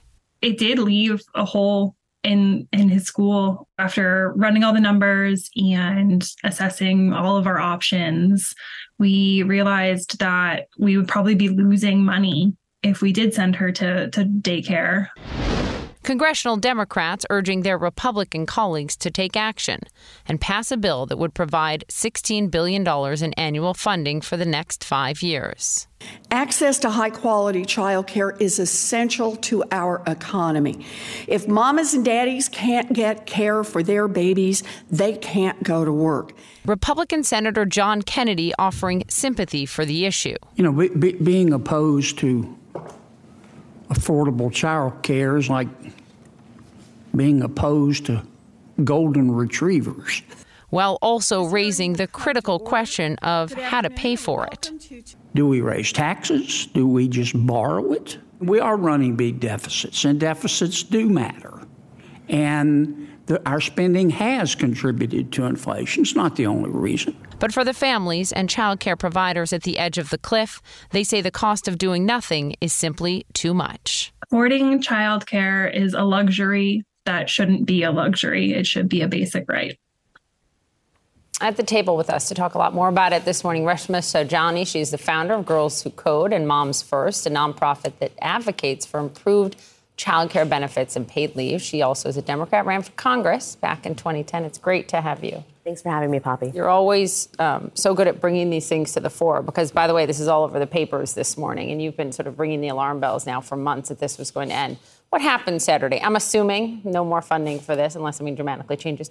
What does that mean next Monday for families? I mean, it means that 3 million kids don't have childcare. Hundreds of thousands of childcare workers are out of a job. Parents who have found childcare because we have, again, one out of two Americans live in a, city that has no childcare. So you're going to see parents with their childcare bills dramatically increasing. And millions of parents are going to have to choose between feeding their babies and funding their daycare. The, there's a lot I want to get to on the issue itself, but the argument that Senator Kennedy mm-hmm. is raising there, I've covered these policy debates on Capitol Hill for years. There felt like there was a sea change on these issues at the start of this administration, coming out of the pandemic. That has waned. I think the momentum. It fell out of the legislative proposals that the president put together. The thing I don't understand necessarily is the argument is we are uh, lacking in productivity in the labor force at this moment. This contributes to labor production. This very clearly had direct results when these benefits were put out there. And yet, the it costs too much, we can't afford this is by far and away a winning argument on Capitol Hill. Right, because they still see childcare as a personal problem, right? It's a social safety net issue, not an economic issue. Even though two thirds of women are doing caregiving work. Why doesn't that argument connect? Because there's data that backs that up. Because I mean, and you kind of see this in Senator Kennedy's argument. Two thirds of Americans, and most legislators, still believe that someone should take care, uh, someone should stay at home and take care of the baby. Guess who that is? That's us, right? So we're not prioritizing women's labor market participation. We're not prioritizing families. And the reality is, is you can't be pro, pro family unless you're pro care. The United States is still the only industrialized nation that doesn't have paid leave. We're the most wealthiest nation that spends the least amount on childcare because we still think that families got to figure it out by themselves that it's not an economic issue, and it is. It's like number 13 on Congress's list, and it should be number one, right next to AI, right next mm-hmm. to China. There are people on both sides of the aisle speaking out uh, on this, working on this issue. And on the Democratic side, Congressman Ro Khanna, someone you've worked with al- alongside Republican Representative Nancy Mace. Janet Yellen, the Treasury Secretary, has said, and I think rightly so, this is a quote textbook example of a broken market. Absolutely. Has the Biden administration, you're a Democrat, but have they done enough on this issue, do you believe? Have Democrats writ large? Look, I mean, I think the president introduced, you know, a proposal to create a ceiling, you know, on the costs that Americans spend on childcare. They've given a lot of voice to this. The problem is Congress is broken. The men in Washington have decided that it's not a priority. And they simply don't have the will to get anything done. And at Moms First, look, I think that we need uh, literally an army of moms, you know, that are putting pressure on Washington to say, you know, this is a priority for families and we need you to prioritize well, we need it. an army of dads too. Oh, absolutely, and dads want this too. Yeah. This, this isn't a, this isn't a gender issue, right? Right. This is a family issue. But the reality is, is that two thirds of the caregiving work is done by women. You saw this, you know, on the clip. The person who's having to make the choice between their job and their kids are us. Yeah. And so our voices at this moment are critical. We appreciate it. No, Phil just... somehow does both. In, in his home. Well, my wife is a rock star. Well, you know what? we need, we need you to is march to. Washington and tell Senator Kennedy exactly where our dollars need to be spent. I know we have to go, but I think the interesting thing is Yeah. there are conservative proposals, policy proposals. There, that there seem to be a sea change and an understanding of the importance of this, and how do you reconcile them is still an open question that nobody's figured I out. I mean, listen, just- the movement that we're building is bipartisan. This isn't Yeah. a political issue, right? Moms First? Moms First is a bipartisan movement, right? We had, you know, thousands of Republican mothers send letters to their Republican Congress people saying, I need you to do mm-hmm. something. So, so again, I think the, the, the, the necessity right now is to make this, like, again, a priority. It, it's in many ways, I feel like these issues how is how climate was, to, you know, 20 years ago. Hmm. We're like, oh, we all should recycle. And now hmm. we realize that it's fundamental to our economic innovation and our success as a, as a country. And it's the same thing on care issues. You've been leading the charge on this, yeah. we really appreciate it. Thank you very much. Thank you. Okay, a new big lawsuit against Amazon from the FTC and the states. We'll tell you what it means. And NASA astronaut Frank Rubio just returned to Earth after becoming the first American to spend a full year in space. The historic moment, we've got it next. Touchdown confirmed.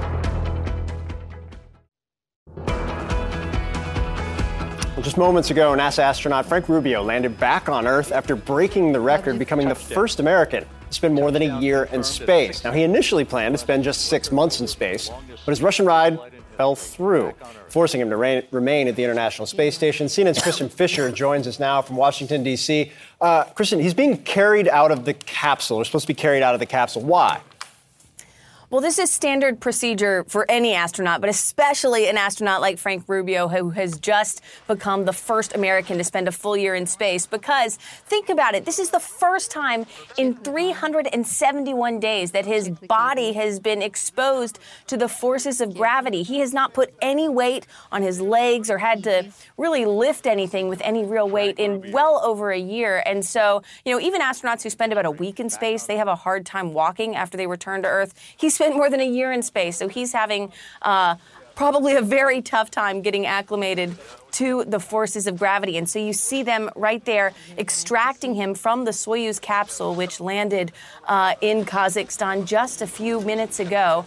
Um, he's literally carried out and then placed in a reclining chair where he can try to regain his sense of equilibrium. Mm. But Phil, the other big thing that he's dealing with is this violent reentry into the Earth's atmosphere. In addition to the just the forces of gravity, he's also just pulled four or five Gs on this reentry into Earth. Everybody describes a Soyuz landing as being particularly violent. In fact, the previous record holder, Phil, Mark NASA astronaut Mark Vande Hei, uh, the previous record holder for this uh, the single duration spaceflight, he said his advice to Rubio before landing was keep your mouth shut on landing so that you don't bite off your tongue. Uh, that's how violent it is. So I think it's understandable that Rubio might be uh, carried out of the spacecraft right about now.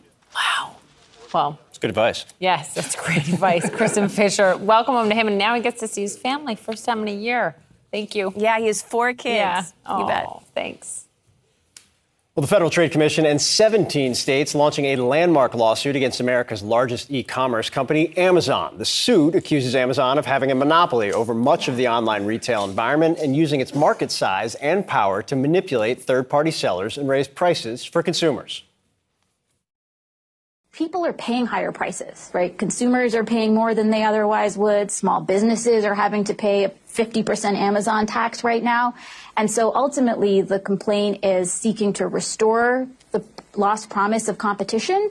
Greater competition will mean lower prices, better quality, better selection, uh, and greater innovation. And that's ultimately what this case is about. The case also alleges Amazon unfairly promotes its own platforms and services, harming third party sellers who rely on Amazon to sell their goods. It's a claim that has followed Amazon for years, starting with a paper written by the woman you just heard from. She's now the FTC chair, Lina Khan, but she wrote about this back in 2017 as a law student. Here's how she explained it to us in 2019.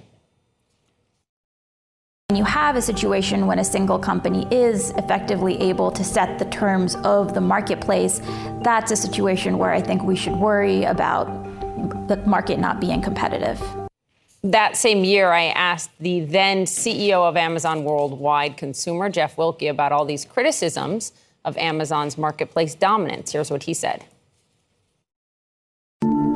does Amazon give priority to and prioritize its private label in search? We prioritize the things that customers want. In a recent hearing on Capitol Hill, an Amazon attorney went a step further and categorically denied the claim. We do not use their individual data when we're making decisions to launch private brands. Our incentive is to help the seller succeed because we rely on them. So, when Wilke, the Amazon executive, left the company in 2021, yesterday, Lina Khan told CNN the FTC has not ruled out holding Amazon executives personally liable for the company's alleged conduct if they find sufficient evidence. Amazon says the government's action could end up causing the very problems it hopes to solve, and that, quote, if the FTC gets its way, the result would be fewer products to choose from, higher prices, slower deliveries for c- consumers, and reduced options for small businesses, the opposite of what antitrust law is designed to do. This is not the FTC's only lawsuit against Amazon. It's also suing the company and several of its executives, alleging a scheme to enroll customers into their Prime memberships without knowing. All right, you have been focused on this. Uh, I just find it all really morning. interesting. You've obviously covered a Did lot. Did I email you enough about it? I, I love those emails. Uh, I learn a lot from them. What, what's your take? Because this is a huge moment, not just for the FTC, the Biden administration, but also Lina Khan. Well, this has been her fight Yes. since she was a law student. She's the first one who raised the question to, I think, this country about what is a monopoly? How do we define it? Do we have to change the way we define a monopoly from the Microsoft days to, to what Amazon is now? My big question out of this is it's important to track 17 state attorneys general are on board. But what's it going to mean for people at home and the people who sell on Amazon? I think that's the real question. Is if they prevail in this lawsuit, is it just going to be fines and penalties or will actual changes happen that benefit them? And Amazon and their statement is important too, saying if you succeed in what you're trying to do, it's just going to cost people more. So it's groundbreaking. We'll see where it goes. It's groundbreaking. There are several suits that the FTC has brought, um, several defeats or problems That's that they've had with some of them. This is going to set a lot of precedent Mhm. uh, for the years to come. Very important. We'll watch it. CNN This Morning continues right now. Morning, everyone. Let's start with five things to know for this Wednesday, September 27th. And we begin with this breaking news out of North Korea. That country has decided to expel U.S. Army Private Travis King, who had crossed into the North from South Korea in July. And it's debate night in America. Seven Republican candidates will take the stage in California tonight to make their case to voters. One person will not be on that stage, Donald Trump. Instead, he's going to give a primetime speech at a non union auto parts manufacturer in Detroit as the United Auto Workers strike against the Big Three continues into day 13. And with just three days and 16 hours left, the Senate has unveiled a bipartisan plan to avoid the looming government shutdown, but there is no guarantee that it will be able to pass the House. Speaker Kevin McCarthy is still busy trying to get his own members in line. In Philadelphia, more than a dozen people this morning under arrest after a big group of looters ransacked an Apple store, a Lululemon, and a Foot Locker. This hour of CNN This Morning starts now.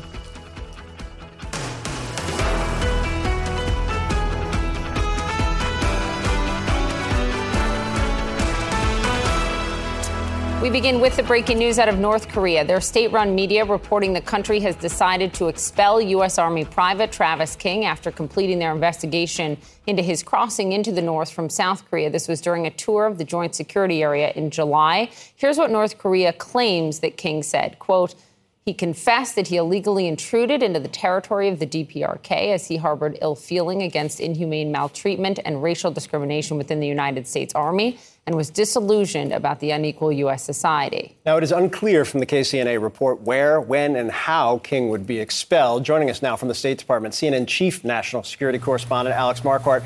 Uh, Alex, I I know you guys have been asking U.S. officials what they think, what they know. What do you make of this announcement? Should we believe it? Well, Phil, as you know well, everything from the regime of Kim Jong un needs to be taken with a, a huge grain of salt. This announcement by uh, the North Korean regime really did come out of the blue. This is not something that we were expecting. As you noted, we have been asking the Biden administration, uh, the State Department, the White House, the Pentagon, what they know right now. But everything we know uh, is really coming from the North Korean side and, and coming from their state run media, which, as you noted, uh, says that they are expelling Private Travis King uh, after carrying out an investigation. They say that during this investigation that uh, was carried out since he was detained back in July, uh, that he did confess to illegally crossing uh, into the into the north, into North Korea, because of that ill treatment. Now, let's just remind our viewers uh, the extraordinary uh, situation and, and, and, story that really unfolded back in July, how King found himself in North Korea. He was on a, uh, on a tour uh, of the DMZ when he, he bolted uh, across the DMZ according to the U.S. military, willfully and without authorization. Now, that area of the DMZ uh, is highly secured, of course, with forces uh, from both, both the North Korean and South Korean sides. It's called the Joint Security Area. He had been, he was being sent back to the United States, in fact, Poppy and Phil, because uh, of uh, an assault that he carried out while he was based in South Korea. In fact, he had served some 50 days in South Korean detention. Uh, he was then taken to the airport by U.S. military officials. They wanted him to get on that plane and go home to face dis- disciplinary procedures. But instead, as soon as they let him go, he left he then joined this tour the next day um, at the DMZ, and that's when he crossed into uh, North Korea. Now, there were uh, uh, immediate questions uh, about his condition, where he was being hold, held. There was very little communication, uh, if any, between the North Korean and the American sides. Of course, uh, relations are, are really at an all time low when it comes to uh, the nuclear talks and concerns over, over North Korea's nuclear program. Now, certainly, if confirmed, the release uh, of Travis King will be welcome news. This would not be a long, drawn out uh, saga in the way that we've seen with, with uh, North Korea in the past and, and with other countries, in fact. But of course, Poppy and Phil, major questions still remain about whether a deal was struck. Uh, was there was there some kind of behind the scenes negotiation? And of course, the condition uh, of uh, Private King. Uh, and then, as you noted at the top, Phil, we, we still don't know how he would be released. Uh, whether he would be flown somewhere, taken back across the DMZ into South Korea. So this morning, uh, some some major questions still remain as we get this news out of North Korea. Poppy, Phil. Okay, Alex, thank you very much. We know you'll stay on this throughout the day. Also developing this morning, police in Philadelphia are investigating what caused a very large crowd of looters to hit stores across the city's downtown last night. Police say the group of juveniles, about 100 of them, moved through the city. They targeted these high end retail stores for clothing and sneakers, wine and liquor, even pharmacies. A news helicopter captured police chasing suspects in the street. We're told they made somewhere between 15 to 20 arrests last night. A similar flash mob, smash and grabs, in other cities like Los Angeles and San Francisco have been seen recently, but it's hard to say exactly what's driving these crimes or this crime specifically, and whether the scenes last night in Philly were part of a trend or just an isolated incident. Retail crime in the city is up 34% this year versus last, but violent crime has mostly been down in Philadelphia over the same period. To help us figure out what may be going on here, let's bring in CNN Chief Law Enforcement and Intelligence Analyst John Miller. Um, the video is jarring, uh, and I think it, it tracks with things we've seen in other cities around the country. But why is this happening, and is it connected in some way? Well, what we saw um, in New York when we had the two nights of looting after the George Floyd protests were very similar, which is we had protesters marching and protesters the looters came in caravans of cars. They were working in sophisticated communications networks. They had lookouts on scooters. They weren't there to protest. They were there to steal. They were talking about, you know, we're here to get paid. Um, in Philadelphia, you see the protests they had yesterday. These weren't the protesters. These were young, young kids, uh, teenagers, early 20s. Same thing, caravans of vehicles, um, a plan to go hit specific stores and get specific goods. They were able to kind of fly under the protest radar, maybe as part of it, but that's, according to the police commissioner of Philadelphia, not what they were there for. Um, okay, I know this is the issue in California. I don't know if it's the law in, in Philly, and they also showed Minneapolis where this has been happening. In California, if it's under $1,000 worth of goods taken, it's a misdemeanor. And so there are some who argue that by having that law in place, that just doesn't put a stop to this. Is that the case in all these cities? Is that part of this?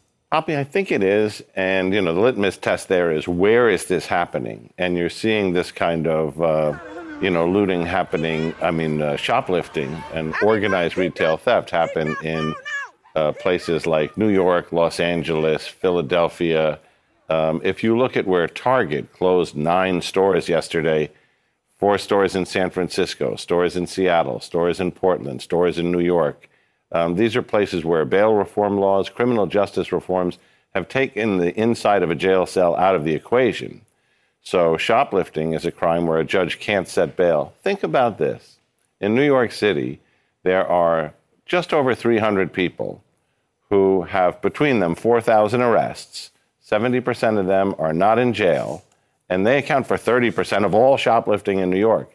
This is actually their job. They go out to steal every day, and that has gone up significantly because they know getting put in jail is not in the equation any longer because of the laws that say it's a no bail offense and DA's policies are they don't want people in custody for what they call non-violent crimes. Can I, can I ask you about because you mentioned Target, and it has been fascinating to watch how retailers have operated over the course of the last year plus. Not that I would ever be skeptical of corporate messaging on anything having covered the business community, but there's some sense that this also could be a way of kind of covering up, blaming crime, blaming shoplifting to cover up maybe some of the issues that these companies have themselves. Do you feel like the connection is really that concrete, that direct? So this has been a big debate in the retail shopping industry, where some stores have been saying it's being overplayed.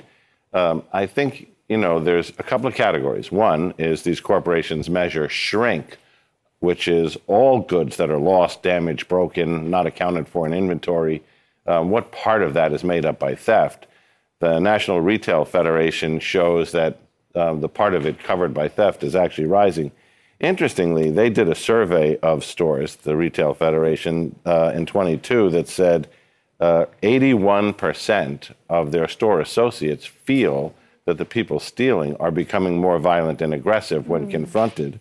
And 54% of them feel that this bail reform, where they have shoplifters telling them, there's nothing you can do, and I'm, and I'm not going to jail, is a factor there. So, is it going up as dramatically as some of these stories portray? If you look at it nationally, that's a harder statistic to grapple with. But if you look at where it's going up significantly, it's going up in cities uh, where you have these policies and people who realize this is just like shopping without money. And some of that bail reform here in New York has been scaled back in just, just the last year. Um, well, but some of it's still still there. They've introduced some legislation that says if you are arrested for a crime while you're out on the other crime and you haven't, you know, had a hearing where that's been adjudicated. So there is that window where if you get caught multiple times, they can set bail, but in large measure, they're not doing it. John, turning to your f- fantastic and important piece on CNN.com, this is about Senator Menendez and the questions raised by this indictment. Uh, but it has to do with U.S. secrets and Egypt. Uh, you write, quote, the Senator Menendez case raises major questions for U.S. intelligence. And I think we were talking about this hasn't been covered as much, right? It's been more the accusations of his alleged fraud. But tell us why your big questions here are so important. Well, we were kind of stunned as a medium by the story itself the senator who's a chairman taking allegedly hundreds of thousands of dollars in cash stuffed in pockets and closets, gold bars, convertible Mercedes. But you have to stop and say, well, all right, who allegedly is the centerpiece of this? And it's an Egyptian American businessman who's arranging meetings between the senator, Egyptian intelligence officials, Egyptian military officials, um, bringing um, meetings where the senator's staff isn't invited, but the senator's wife, who was a longtime friend before the senator ever met her, with uh, the, the Egyptian businessman. As an intelligence officer, when you look at this, you have to say, wait a minute, where does this middleman come from? How does he meet his wife? Why are they only doing things for the benefit of the Egyptian government? And you ask the key question Are we dealing with a straight up bribery case? Or is this espionage and spying on the part of a U.S. ally that has large money at stake and other issues?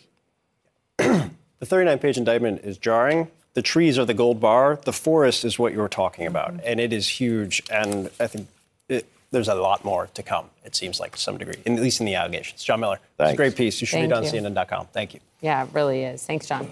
So Donald Trump's rivals calling calling him out, I should say, for skipping the Republican debate tonight again.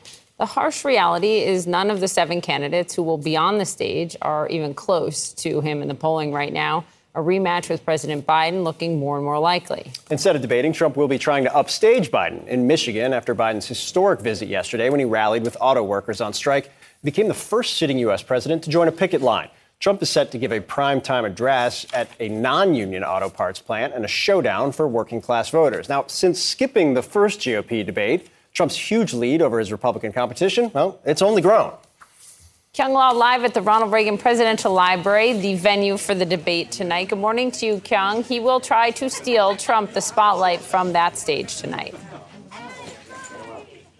Uh, well, they're all hoping to get a little bit of that shine as, uh, you know, that Trump isn't here. And yes, you're right. They are calling him out. They are trying to take swipes at him. We're certainly hearing from the various campaigns like Tim Scott's campaign as well as Vivek Ramaswamy that they are going to bring it up be more aggressive or put it out on the debate stage. There are differences with Trump. We've seen Nikki Haley testing out some of those anti Trump lines in the days leading up to this debate. And just hours before this debate is set to start, two other candidates also took to the airwaves to call out Trump.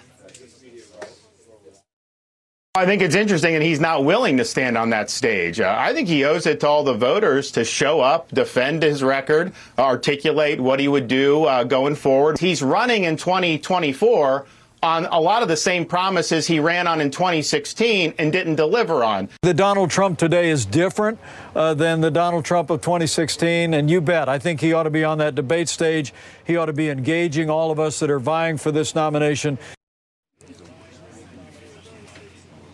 Though Trump is not here, this is still expected to be a very important chance for these candidates to talk to millions of Republican primary voters directly, Phil and Poppy. And it's also a way to continue to talk to Republican donors. It is something that they need at this stage to continue their campaigns. Phil, Poppy? Kyung, thank you very much joining us from Simi Valley, California. We'll get back to you soon. Phil. Well, joining us now with more on the impact these debates can actually have, CNN senior data reporter Harry Enten. All right, Harry, there was a debate. What changed from that first debate? Yeah, it was a fantastic debate, a lot of back and forth moments. Let's listen to one of those big moments.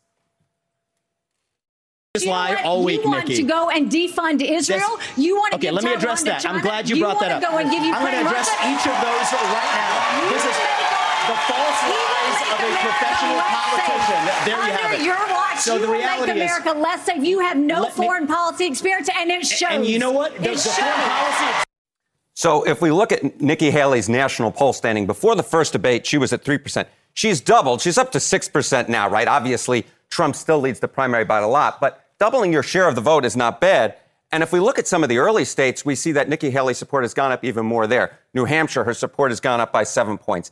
Iowa, her support has gone up by six points. South Carolina, her support's gone up by four points. And although Trump is still still well ahead, the fact is Nikki Haley's now fighting with Ron DeSantis and a lot of the other candidates for second place in these early states. So at least one candidate benefited. What about Trump himself? Is there anything these guys can do, the seven on stage can do, to ding his very high level of support right now?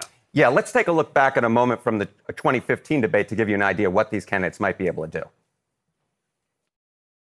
Donald Trump said the following about you, quote, Look at that face. Would anyone vote for that? Can you imagine that, the face of our next president? Mr. Trump later said he was talking about your persona, not your appearance. Please feel free to respond what you think about his persona. You know, it's interesting to me. Mr. Trump said that he heard Mr. Bush very clearly and what Mr. Bush said. I think women all over this country heard very clearly what Mr. Trump said.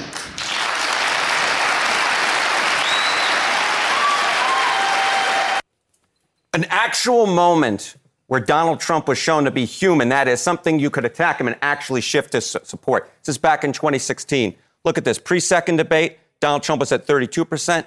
Then he dropped to 24% after that second debate. Carly Fiorina, 3% to 15%. So going after Donald Trump actually can work. We'll see if any of the candidates tonight are actually willing to do so. That's the big question. Harry Enten. Thanks, buddy. Thank Appreciate you. it. Be sure to tune in tonight for post debate analysis hosted by Anderson Cooper and our own Dana, Dana Bash at 11 p.m. Eastern on CNN. Well, President Biden calling out House Speaker Kevin McCarthy over the looming shutdown. He also went after former President Trump, saying MAGA Republicans are, quote, determined to destroy this democracy. We'll have a member of his cabinet respond to everything that's going on. Transportation Secretary Pete Buttigieg joins us live next. More CNN this morning to come after the break.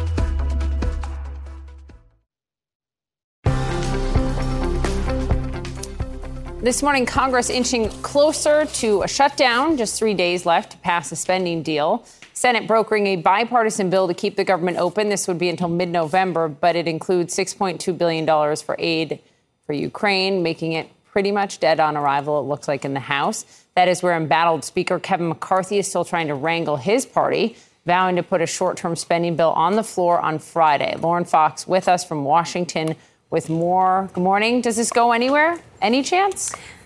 Well, the expectation is that if it can pass out of the United States Senate, it will then be up to Kevin McCarthy to decide what comes next. But Speaker McCarthy made some news last night in saying that he plans on Friday to bring a short term spending bill that includes border security funding and other measures to the floor of the House, trying to force some of his hardline members to essentially make a decision. Do you stand for something or not? The problem with that strategy and the gamble for the speaker is the reality that there are a number of hardliners who say they will never get to yes on a short term spending bill, arguing it just kicks the can down the road. Then the question becomes what happens if the Senate has sent him something? Does he amend it? Does he change it? What he said yesterday was that he planned to try and include border security on anything the Senate sends over. But another reminder that will he have the votes? And I think that that is the essential question right now, and why everyone is sort of asking would House Speaker Kevin McCarthy ever get to a place where he would just put the Senate pass bill on the House floor. As we've talked about many times, doing that imperils his future as Speaker. And that is why it is such a difficult calculus right now for the Speaker of the House and why all eyes are on him, despite the fact that the Senate still does have to do a considerable amount of work to get their bill passed through their chamber in a timely manner, given the fact this deadline is Saturday at midnight. Poppy? Lauren, thank you for the reporting. Phil. President Biden taking aim at Kevin McCarthy at a campaign fundraiser last night, shaming the House Speaker, trying to at least, for not honoring his deal to keep the government open, telling potential donors, quote, it's time for the Republicans in the House of Representatives to start doing their job. Biden warned of the widespread damage that could follow a shutdown before attacking his predecessor, saying, quote, the MAGA Republicans are determined to destroy this democracy. Let's bring in Transportation Secretary Pete Buttigieg. Uh, Mr. Secretary, I want to start with kind of where the president was on the shutdown itself. We, the White House was just releasing uh, kind of a breakdown, almost state by state breakdown of the effect that this would have a shutdown on air traffic control staffing on their pay. It goes state by state. In Florida, you have 6,108 TSA officers, 1,157 air traffic controllers. California, another significant uh, margin as well. The actual impact on the Department of Transportation uh, and the elements of it, what would it be? Well, we can't afford a shutdown right now because of the disruptions that it would cause to transportation. Look at aviation, uh, where we've made enormous progress after the COVID driven disruptions we saw a year ago. Cancellations are back down to normal after everything we went through last summer. Uh, this summer, they're actually a little bit below where they were before COVID. Uh, but in order to keep that going, we've got to be able to hire air traffic controllers. This stops that. It stops us from training and hiring air traffic controllers. It gums up a lot of other functions of this department. And what that means is over time, more shortages, more outages, more potential disruptions. And that's just to take one example out of the transportation space. Add to that the fact that everybody from TSA officers to air traffic controllers to service members in the United States military would stop getting paid after Saturday. And it, it's uh, just, look, it's a basic function of Congress to keep the government up and running. We have a deal that Speaker McCarthy made with the president that most Republicans voted for at the time that the deal was actually struck. All we're asking is that they live up to that deal, do their job, and keep the government running. You know, you've made that point several times. It is an accurate point. There was a deal the Speaker and the President signed off on uh, in May and June of this past year. Uh, I asked a member of the House Appropriations Committee, Congressman Tony Gonzales, about uh, your points related to that deal. I want you to listen to his response because he directed it at you. Take a listen. When I hear the comments from the uh, Secretary of Transportation, I, I, just urge him to focus on Secretary of Tran- on Transportation. I've got a lot of my uh, constituents that complain about the delays in flights and, and other issues, trains. Certainly, uh, th- there's no doubt that there's a lot of things to blame right now. What's your response to that? That's pretty rich coming from a guy who is prepared to stop uh, air traffic control staffing. Look, we see a repeated pattern here, which is creating a problem or contributing to a problem and then trying to score points off of that same problem. We see it at the border. We see it with transportation. Some of these same Republican congressmen who lined up to try to make a partisan issue out of the flight disruptions that were happening last year because of COVID, now they're here threatening to get in the way of air traffic controllers getting paid, getting trained, and even putting out proposals that would stop us or delay us from modernizing computer systems. Some of the same Republican congressmen who lined up trying to score political points off the pain of the people who faced the East Palestine train derailment earlier this year are now pushing for cuts that would reduce railroad safety inspections. Matter of fact, we estimate 11,000 miles of track less getting inspected under some of these cuts that House Republicans are proposing. So at a certain point, they need to make clear whether they're serious or whether this is just politics. They have a job to do, and that is to actually run the government keep the American people safe and make sure whether we're talking about transportation or any other critical function of government, we keep that running in a way that actually addresses these problems. Uh, Mr. Secretary, I want to ask you about uh, the president's visit to Michigan yesterday. It was a historic visit for a sitting president to, to be on the picket line. Um, the UAW still has not endorsed the president, but I want, to, want you to listen to what UAW President Shawn Fain said. There's still work left to be done. I mean, this EV transition, um, it's important. And, uh, you know, we believe in a green economy, but uh, it's got to be a just transition. So, you know, we want these, uh, the, as we move forward in this transition, we want these jobs to uh, uh, have our standards in it. Um, it cannot be a race to the bottom. And that's what these companies are trying to push. They, they, they're all for uh, taking all of our tax dollars, helping finance this transition but when it comes to taking care of the workers, uh, uh, the companies uh, keep trying to take us backwards. Uh, Mr. Secretary, I want to get to the politics of the electron- electric vehicles debate uh, in a minute. But to start there, you know, that has been the concern, and it is a valid concern. The administration has tried to do things through the Treasury Department to backstop a little bit. But that concern, in terms of the transition and who would suffer during that transition, uh, what's your response to that?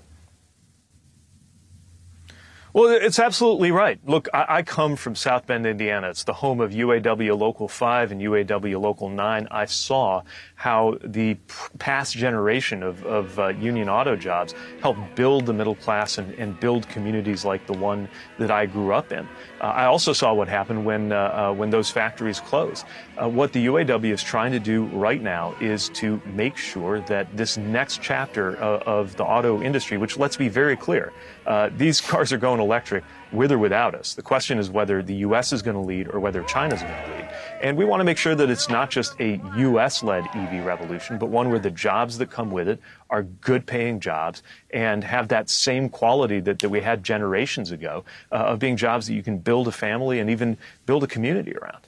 Uh, that is the that is the transition that is the push from the administration. But as I noted, it has become a salient political point for Republicans. Uh, this is what the former vice president and former president had to say about it. Take a listen. I guarantee you that one of the reasons, one of the things that's driving that strike is that that, that Bidenomics and and their green energy electric vehicle agenda is uh, is good for Beijing and bad for Detroit. Uh, and and American auto workers know it. The auto workers will not have any jobs, Kristen, because the, all of these cars are going to be made in China again, I understand the policy and, and the issues here, uh, but the politics of this, particularly in this subset, union workers that I think both parties have been fighting over. Uh, you ran in 2020, you know how this works. Um, do you think that it resonates? Do you think it's a problem for the administration? Well, this is another example of creating or contributing to a problem and then trying to play politics with it. Uh, look, uh, uh this technology is happening. It is coming. It is coming no matter what. Uh, the problem is that China was able to build an advantage during the Trump administration because the last administration didn't take the steps that were needed in order to make sure that that EV revolution was American led. We're taking a different approach. We're recognizing that these technologies are coming, that, that there's no going back to the old technology, that you're not going to be the leading economy in the world depending on strategies from the 60s and 70s into the 2020s, 30s, 40s 40s and 50s. Uh, we've got to make sure that we build the advantage on electric vehicles and have the policies to back that up. Uh, the question is not whether cars are going to become increasingly electric. The question is whether those EVs are going to be made in America or whether they're going to be made in China. We are working to make sure they're made in America. All right, Transportation Secretary Pete Buttigieg, appreciate your time, sir. Thank you. Thank you. Good to be with you. Poppy. All right, Phil, thank you. What happens when former President Donald Trump tries to court union workers? We're about to find out. And just into CNN, Senator Bob Menendez arriving at a federal courthouse in Manhattan, where in moments he'll be arraigned on charges related to bribery. Stay with us.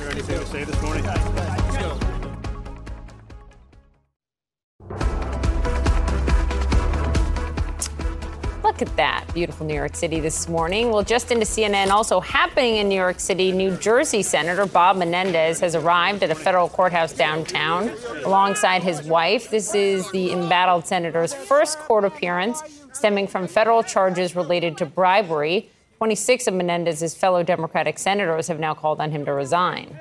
Well, we will keep watching that. But also this morning, former President Donald Trump headed to Michigan later today to speak with an audience around 500 former or current union members at a non union plant outside of Detroit. Something UAW President Shawn Fain finds, quote, pathetic. I find a pathetic irony that the former president is going to hold a rally for union members at a non union business. And, you know, all you have to do is look at his track record. You know, to that point, Trump made a lot of promises to auto workers during his first campaign. For example, in 2016, he said this in Warren, Michigan. If I'm elected, you won't lose one plant. You'll have plants coming into this country. You're going to have jobs again. You won't lose one plant. I promise you that. I promise you that. That's the promise. In 2018, GM announced it would end production at five facilities in North America, including in Michigan. In 2017, listen to what Trump said. And I was I was looking at some of those big once incredible job producing factories and my wife Melania said, "What happened?" I said, "Those jobs have left Ohio. They're all coming back." They didn't. Two years later, that Lordstown auto plant shut down. It was one of the largest employers for workers in that entire area. An auto workers union president, Shawn Fain, pointed out during a short strike against GM in 2019, Trump and Republicans largely stayed on the sidelines. All of that will likely come up at the debate tonight that Trump is skipping. A chance for the other Republican candidates to try to make their case to voters. Let's talk about what's ahead. CNN Chief National Affairs Analyst, anchor Early Start Kasie Hunt is with us. CNN Senior Political Commentator, former Senior Advisor to President Obama, David Axelrod. It's great to, to have you guys here. Ax, you have a new uh, op-ed on CNN.com where you quote, of course, Yogi Berra. Got to. You got it's honestly to. the most important part of Yes. the piece. Yeah. You don't even need to read the rest. Did you just read the first line, font of Mattingly? You're supposed to read all of Axe's stuff? You, I wrote it for Phil. you quote him uh, in describing the shadows that engulfed le- uh, the left field at Yankee Stadium in the afternoon as saying, quote, it gets late early out there. Why did you invoke that? Because I think it's getting late early for the other Republican candidates for president. You know, some thought that when Donald Trump was indicted the first time that he would lose ground. He gained ground the second, third, and fourth time. And he has what is uh, an almost historically large lead. And someone needs to break out here as the principal alternative to Trump, or you're going to see a repeat of what we saw in 2016, where the opponents divide up uh, some of the vote and he romps to the nomination. You know, Kasie, to that point, and this is a space that I know you operate in as well. It, when you talk to donors, they're A, both very aware of this, uh, but B, don't really have an answer here, right? They're, they're, they're using this debate as kind of a decision maker for a lot of them, but have no concept of whether or not they can actually help winnow the field. so, how does this end? Yeah, no, I mean, as as David Axelrod knows very well, uh, the donors are a fickle bunch, uh, and they don't always necessarily um, have the best political judgment, which I know strategists like him spend a lot of time thinking about and working on. I used to have hair, Kasie.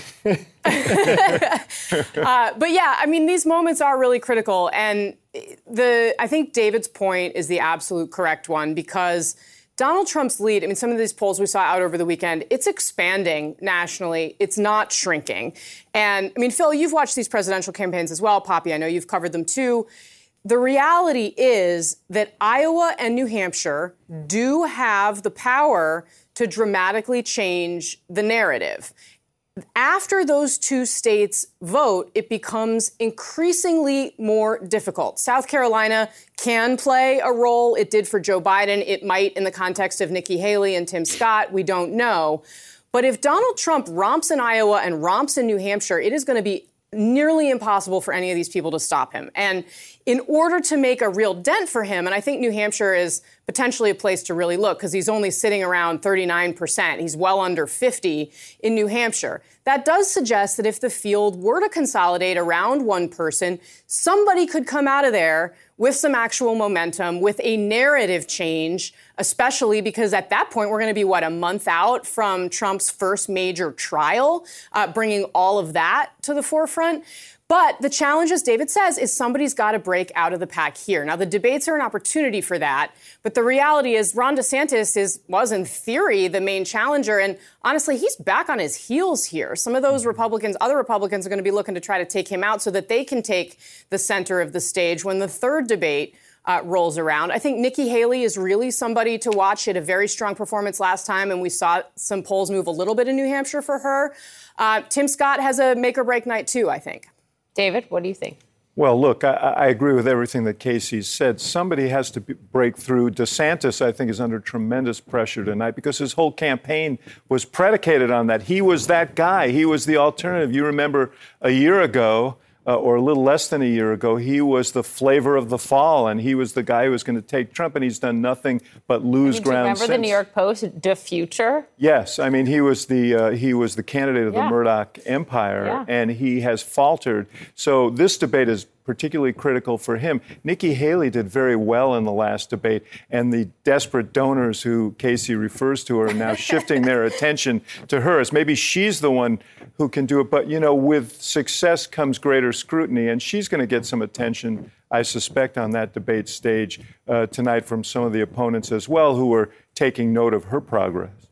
Kasie, I make a point of never asking you about Michigan because your, your preferences on that issue are awful. Um, generally, but I'm fascinated by the, the 24-hour period of Biden there at the picket line, Trump there at a non-union shop, but making the play for the same group. Um, how do you think this game's out? Because this is a micro battle in what is becoming a macro rematch. Right. No, I mean, they're both, you know, Biden and Trump are running general election strategies right now. And obviously, Trump still does have does have a primary. Uh, first of all, go blue. I'm just going to get that out of the way, uh, Phil. Can you cover Mike? But look, I um, Republicans also are not used to. I mean, all Democrats are extremely careful to always hold their events at union shops, right? That's because honestly, this is built into the DNA of the party, and that's still the reality. However. Trump did make pretty unusual inroads with rank and file union voters across what you know we kind of refer to as the blue wall. And that's the wall that put Biden in the White House in 2020 and that cracked in 2016 for Democrats and led Hillary ultimately to lose Hillary Clinton to lose that election. And she of course lost in Michigan. And you know I actually covered both Democratic and Republican campaigns there. And I was in these union halls and they were honestly, a lot of them were Bernie voters first and Trump voters 2nd Mm-hmm. And that is the phenomenon that, that Trump is trying to continue to exploit. And, you know, he, he does have a better chance than almost any other Republican candidate at doing that. But he does also have a record now, and he didn't in 2016. And you pointed out some of the ways he was inconsistent here. I think there may be, especially in Michigan, some people who remember that. So just to put a button on it, the fact that promise the jobs are coming back, they did not come back. The Lordstown plant closed. Yes, videotape is inconvenient, but Trump has managed to elude accountability for so many things, and uh, we'll see if that is held against him. It's a brilliant move on his part to go there tonight and counter program against the debate because what he's saying is that race is over. This race is on, and he, he did force Biden's hand. Biden, I think, went to, To De- to, to Detroit in part because Trump was coming today. So, you know, uh, four indictments, trials ahead, but he's still the guy who's uh, kind of setting the scene. David Axelrod, thank you. to Kasie see you, Hound, man. thanks so much. Be sure to watch Kasie every morning, of course, and check out David's new op-ed we just talked about on CNN.com.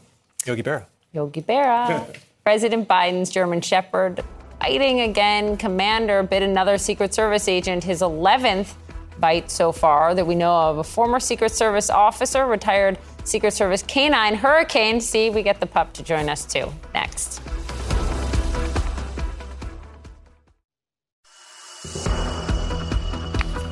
So, this developing overnight, CNN has learned the president's dog, Commander, bit another Secret Service agent. This time it happened at the White House on Monday night.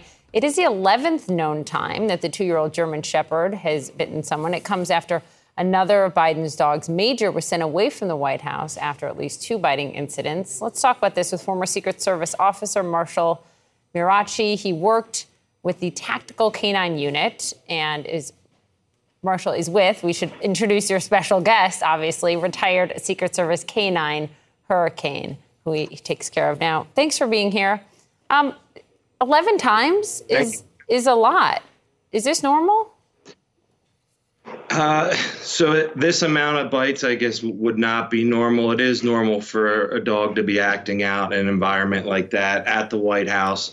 You know, thousands of people walking around, just the sheer size of the place, you know, not getting that comfort feeling that the dog gets. But yeah, at, th- at this point, you know, I think obviously something needs to be done just to make sure that Secret Service agents as well as you know White House staff can you know feel safe going to work and not have to worry about that. It's, I think it's a great point because one, there's a, there's a significant staff. It's not just Secret Service. There's household staff throughout the course of the West Wing um, and the White House generally. Um, but, but what can be done? Because I naturally side with the dog always because dogs are amazing. but, but what is the option here? Because he's been through training before after past incidents. Yep. So it's a great point. It's never the dog's fault, right? So uh, this can definitely be fixed. It just there's one you just well, a trainer would have to identify the problem. Secret Service has a ton of them. I'm sure they they'd love to do it. So the dog's biting out of aggression. Obviously, when you have dogs like German Shepherds, Belgian Malinois, you know you get them because of their protection and and all the, the attributes they have. But at the same time. Uh, that needs to be harnessed and trained as well. So the aggression is either coming out of fear biting or protection. So a trainer would be able to identify that pretty quickly. And then from there, you know, you would put the dog in situations, this would take weeks, not days, but you'd put the dog in situations that would trigger that, similar to the situations that have been happening at the White House. And you would, you know, do on the spot corrections, teach the dog that that is not okay. Because at this point, you know, the, the dog probably doesn't even know what they're doing is wrong. He's just, you know, acting out, trying to get hmm. attention or protecting whoever's walking him. Well, before you go, I want to hear about the good you have done now, along with your pup, Hurricane Heroes. What is it? Uh, so we started a 501c3 after Hurricane retired that covers medical bills for police, military, uh, law enforcement canines when they retire. Make sure that they can live happy lives like this guy in retirement. Love that. Um, he also has a great Instagram ach- account that people should check out, um, and he's just doing great on cam. Like I just kind of want to go hang out with him right now. Wait, Aren't you getting a dog He's the soon? best. Are your children watching? Stop, Marshall. This is great. I know you have a pup as well. It's it's fantastic. We appreciate it. Thanks, Marshall, so much for your expertise in Hurricane. Love you, man. Hmm. All right. Thank you. Of course. Turning the page here. Within the hour, the suspect in the Gilgo Beach murders will be in court. We'll tell you what to expect. That's next.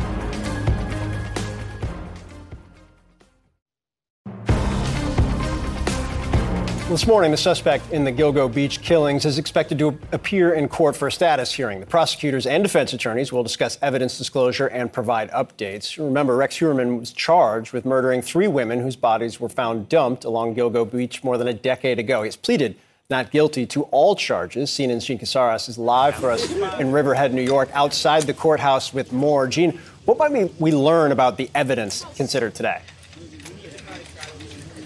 Well, this is a status hearing, and what that means is anything can be brought up because they want to know the status of the case. And you can learn a lot at a hearing like this. Now, here's what we do know all parties will be present. The court also announced yesterday that Rex Heuermann should be present in that courtroom, so he will be transferred from the jail right here to the Suffolk County Courthouse. He hasn't been seen in over a month. We will be able to see his demeanor. Now, I think one thing to look for is that you remember that 12 day search of his home after he was arrested. It was by the Suffolk County Police, also investigators. They took out so many bags, so many boxes of potential evidence. And the district attorney said at the end of the 12 days, there was a lot of work to be done to see if there was any evidentiary value from any of those items. What they're looking for are either trophies that Rex Heuermann could have kept in his home from his victims, or also whether the victims had been in the home. Also, remember, the prosecution asked for and received an order that they could take a DNA sample, a buccal swab, out of the defendant's mouth, because one of the things that had him arrested was a pizza crust on Fifth Avenue in the trash can outside of his architectural office that they found he could not be excluded from a hair that was found on one of the victims. That buccal swab would be confirmatory. We cannot forget the victims in all of this. He's charged with three counts of first degree and second degree murder. Megan Waterman, Melissa Barthelemy, Amber Costello. Those are the three. There is one other. He is a prime suspect, Maureen Brainard Barnes. All were found in 2010 and we'll see if there's any update on him being the prime suspect of that fourth Gilgo Beach victim. Poppy? I'm So glad people look at their faces now and you read their names because this is about justice for them and their families. Jean, thank you. We'll continue to follow it very much. Thank you for joining us. Come back tomorrow after we stay up all night and watch, Watch this the debate. we'll break it all down and a lot more. Yes. See you then. CNN News Central is next. That is it for this episode of CNN This Morning. You can check out our lineup of podcasts and showcasts at cnn.com slash audio or in your favorite podcast app. Thanks for listening. When you work, you work next level.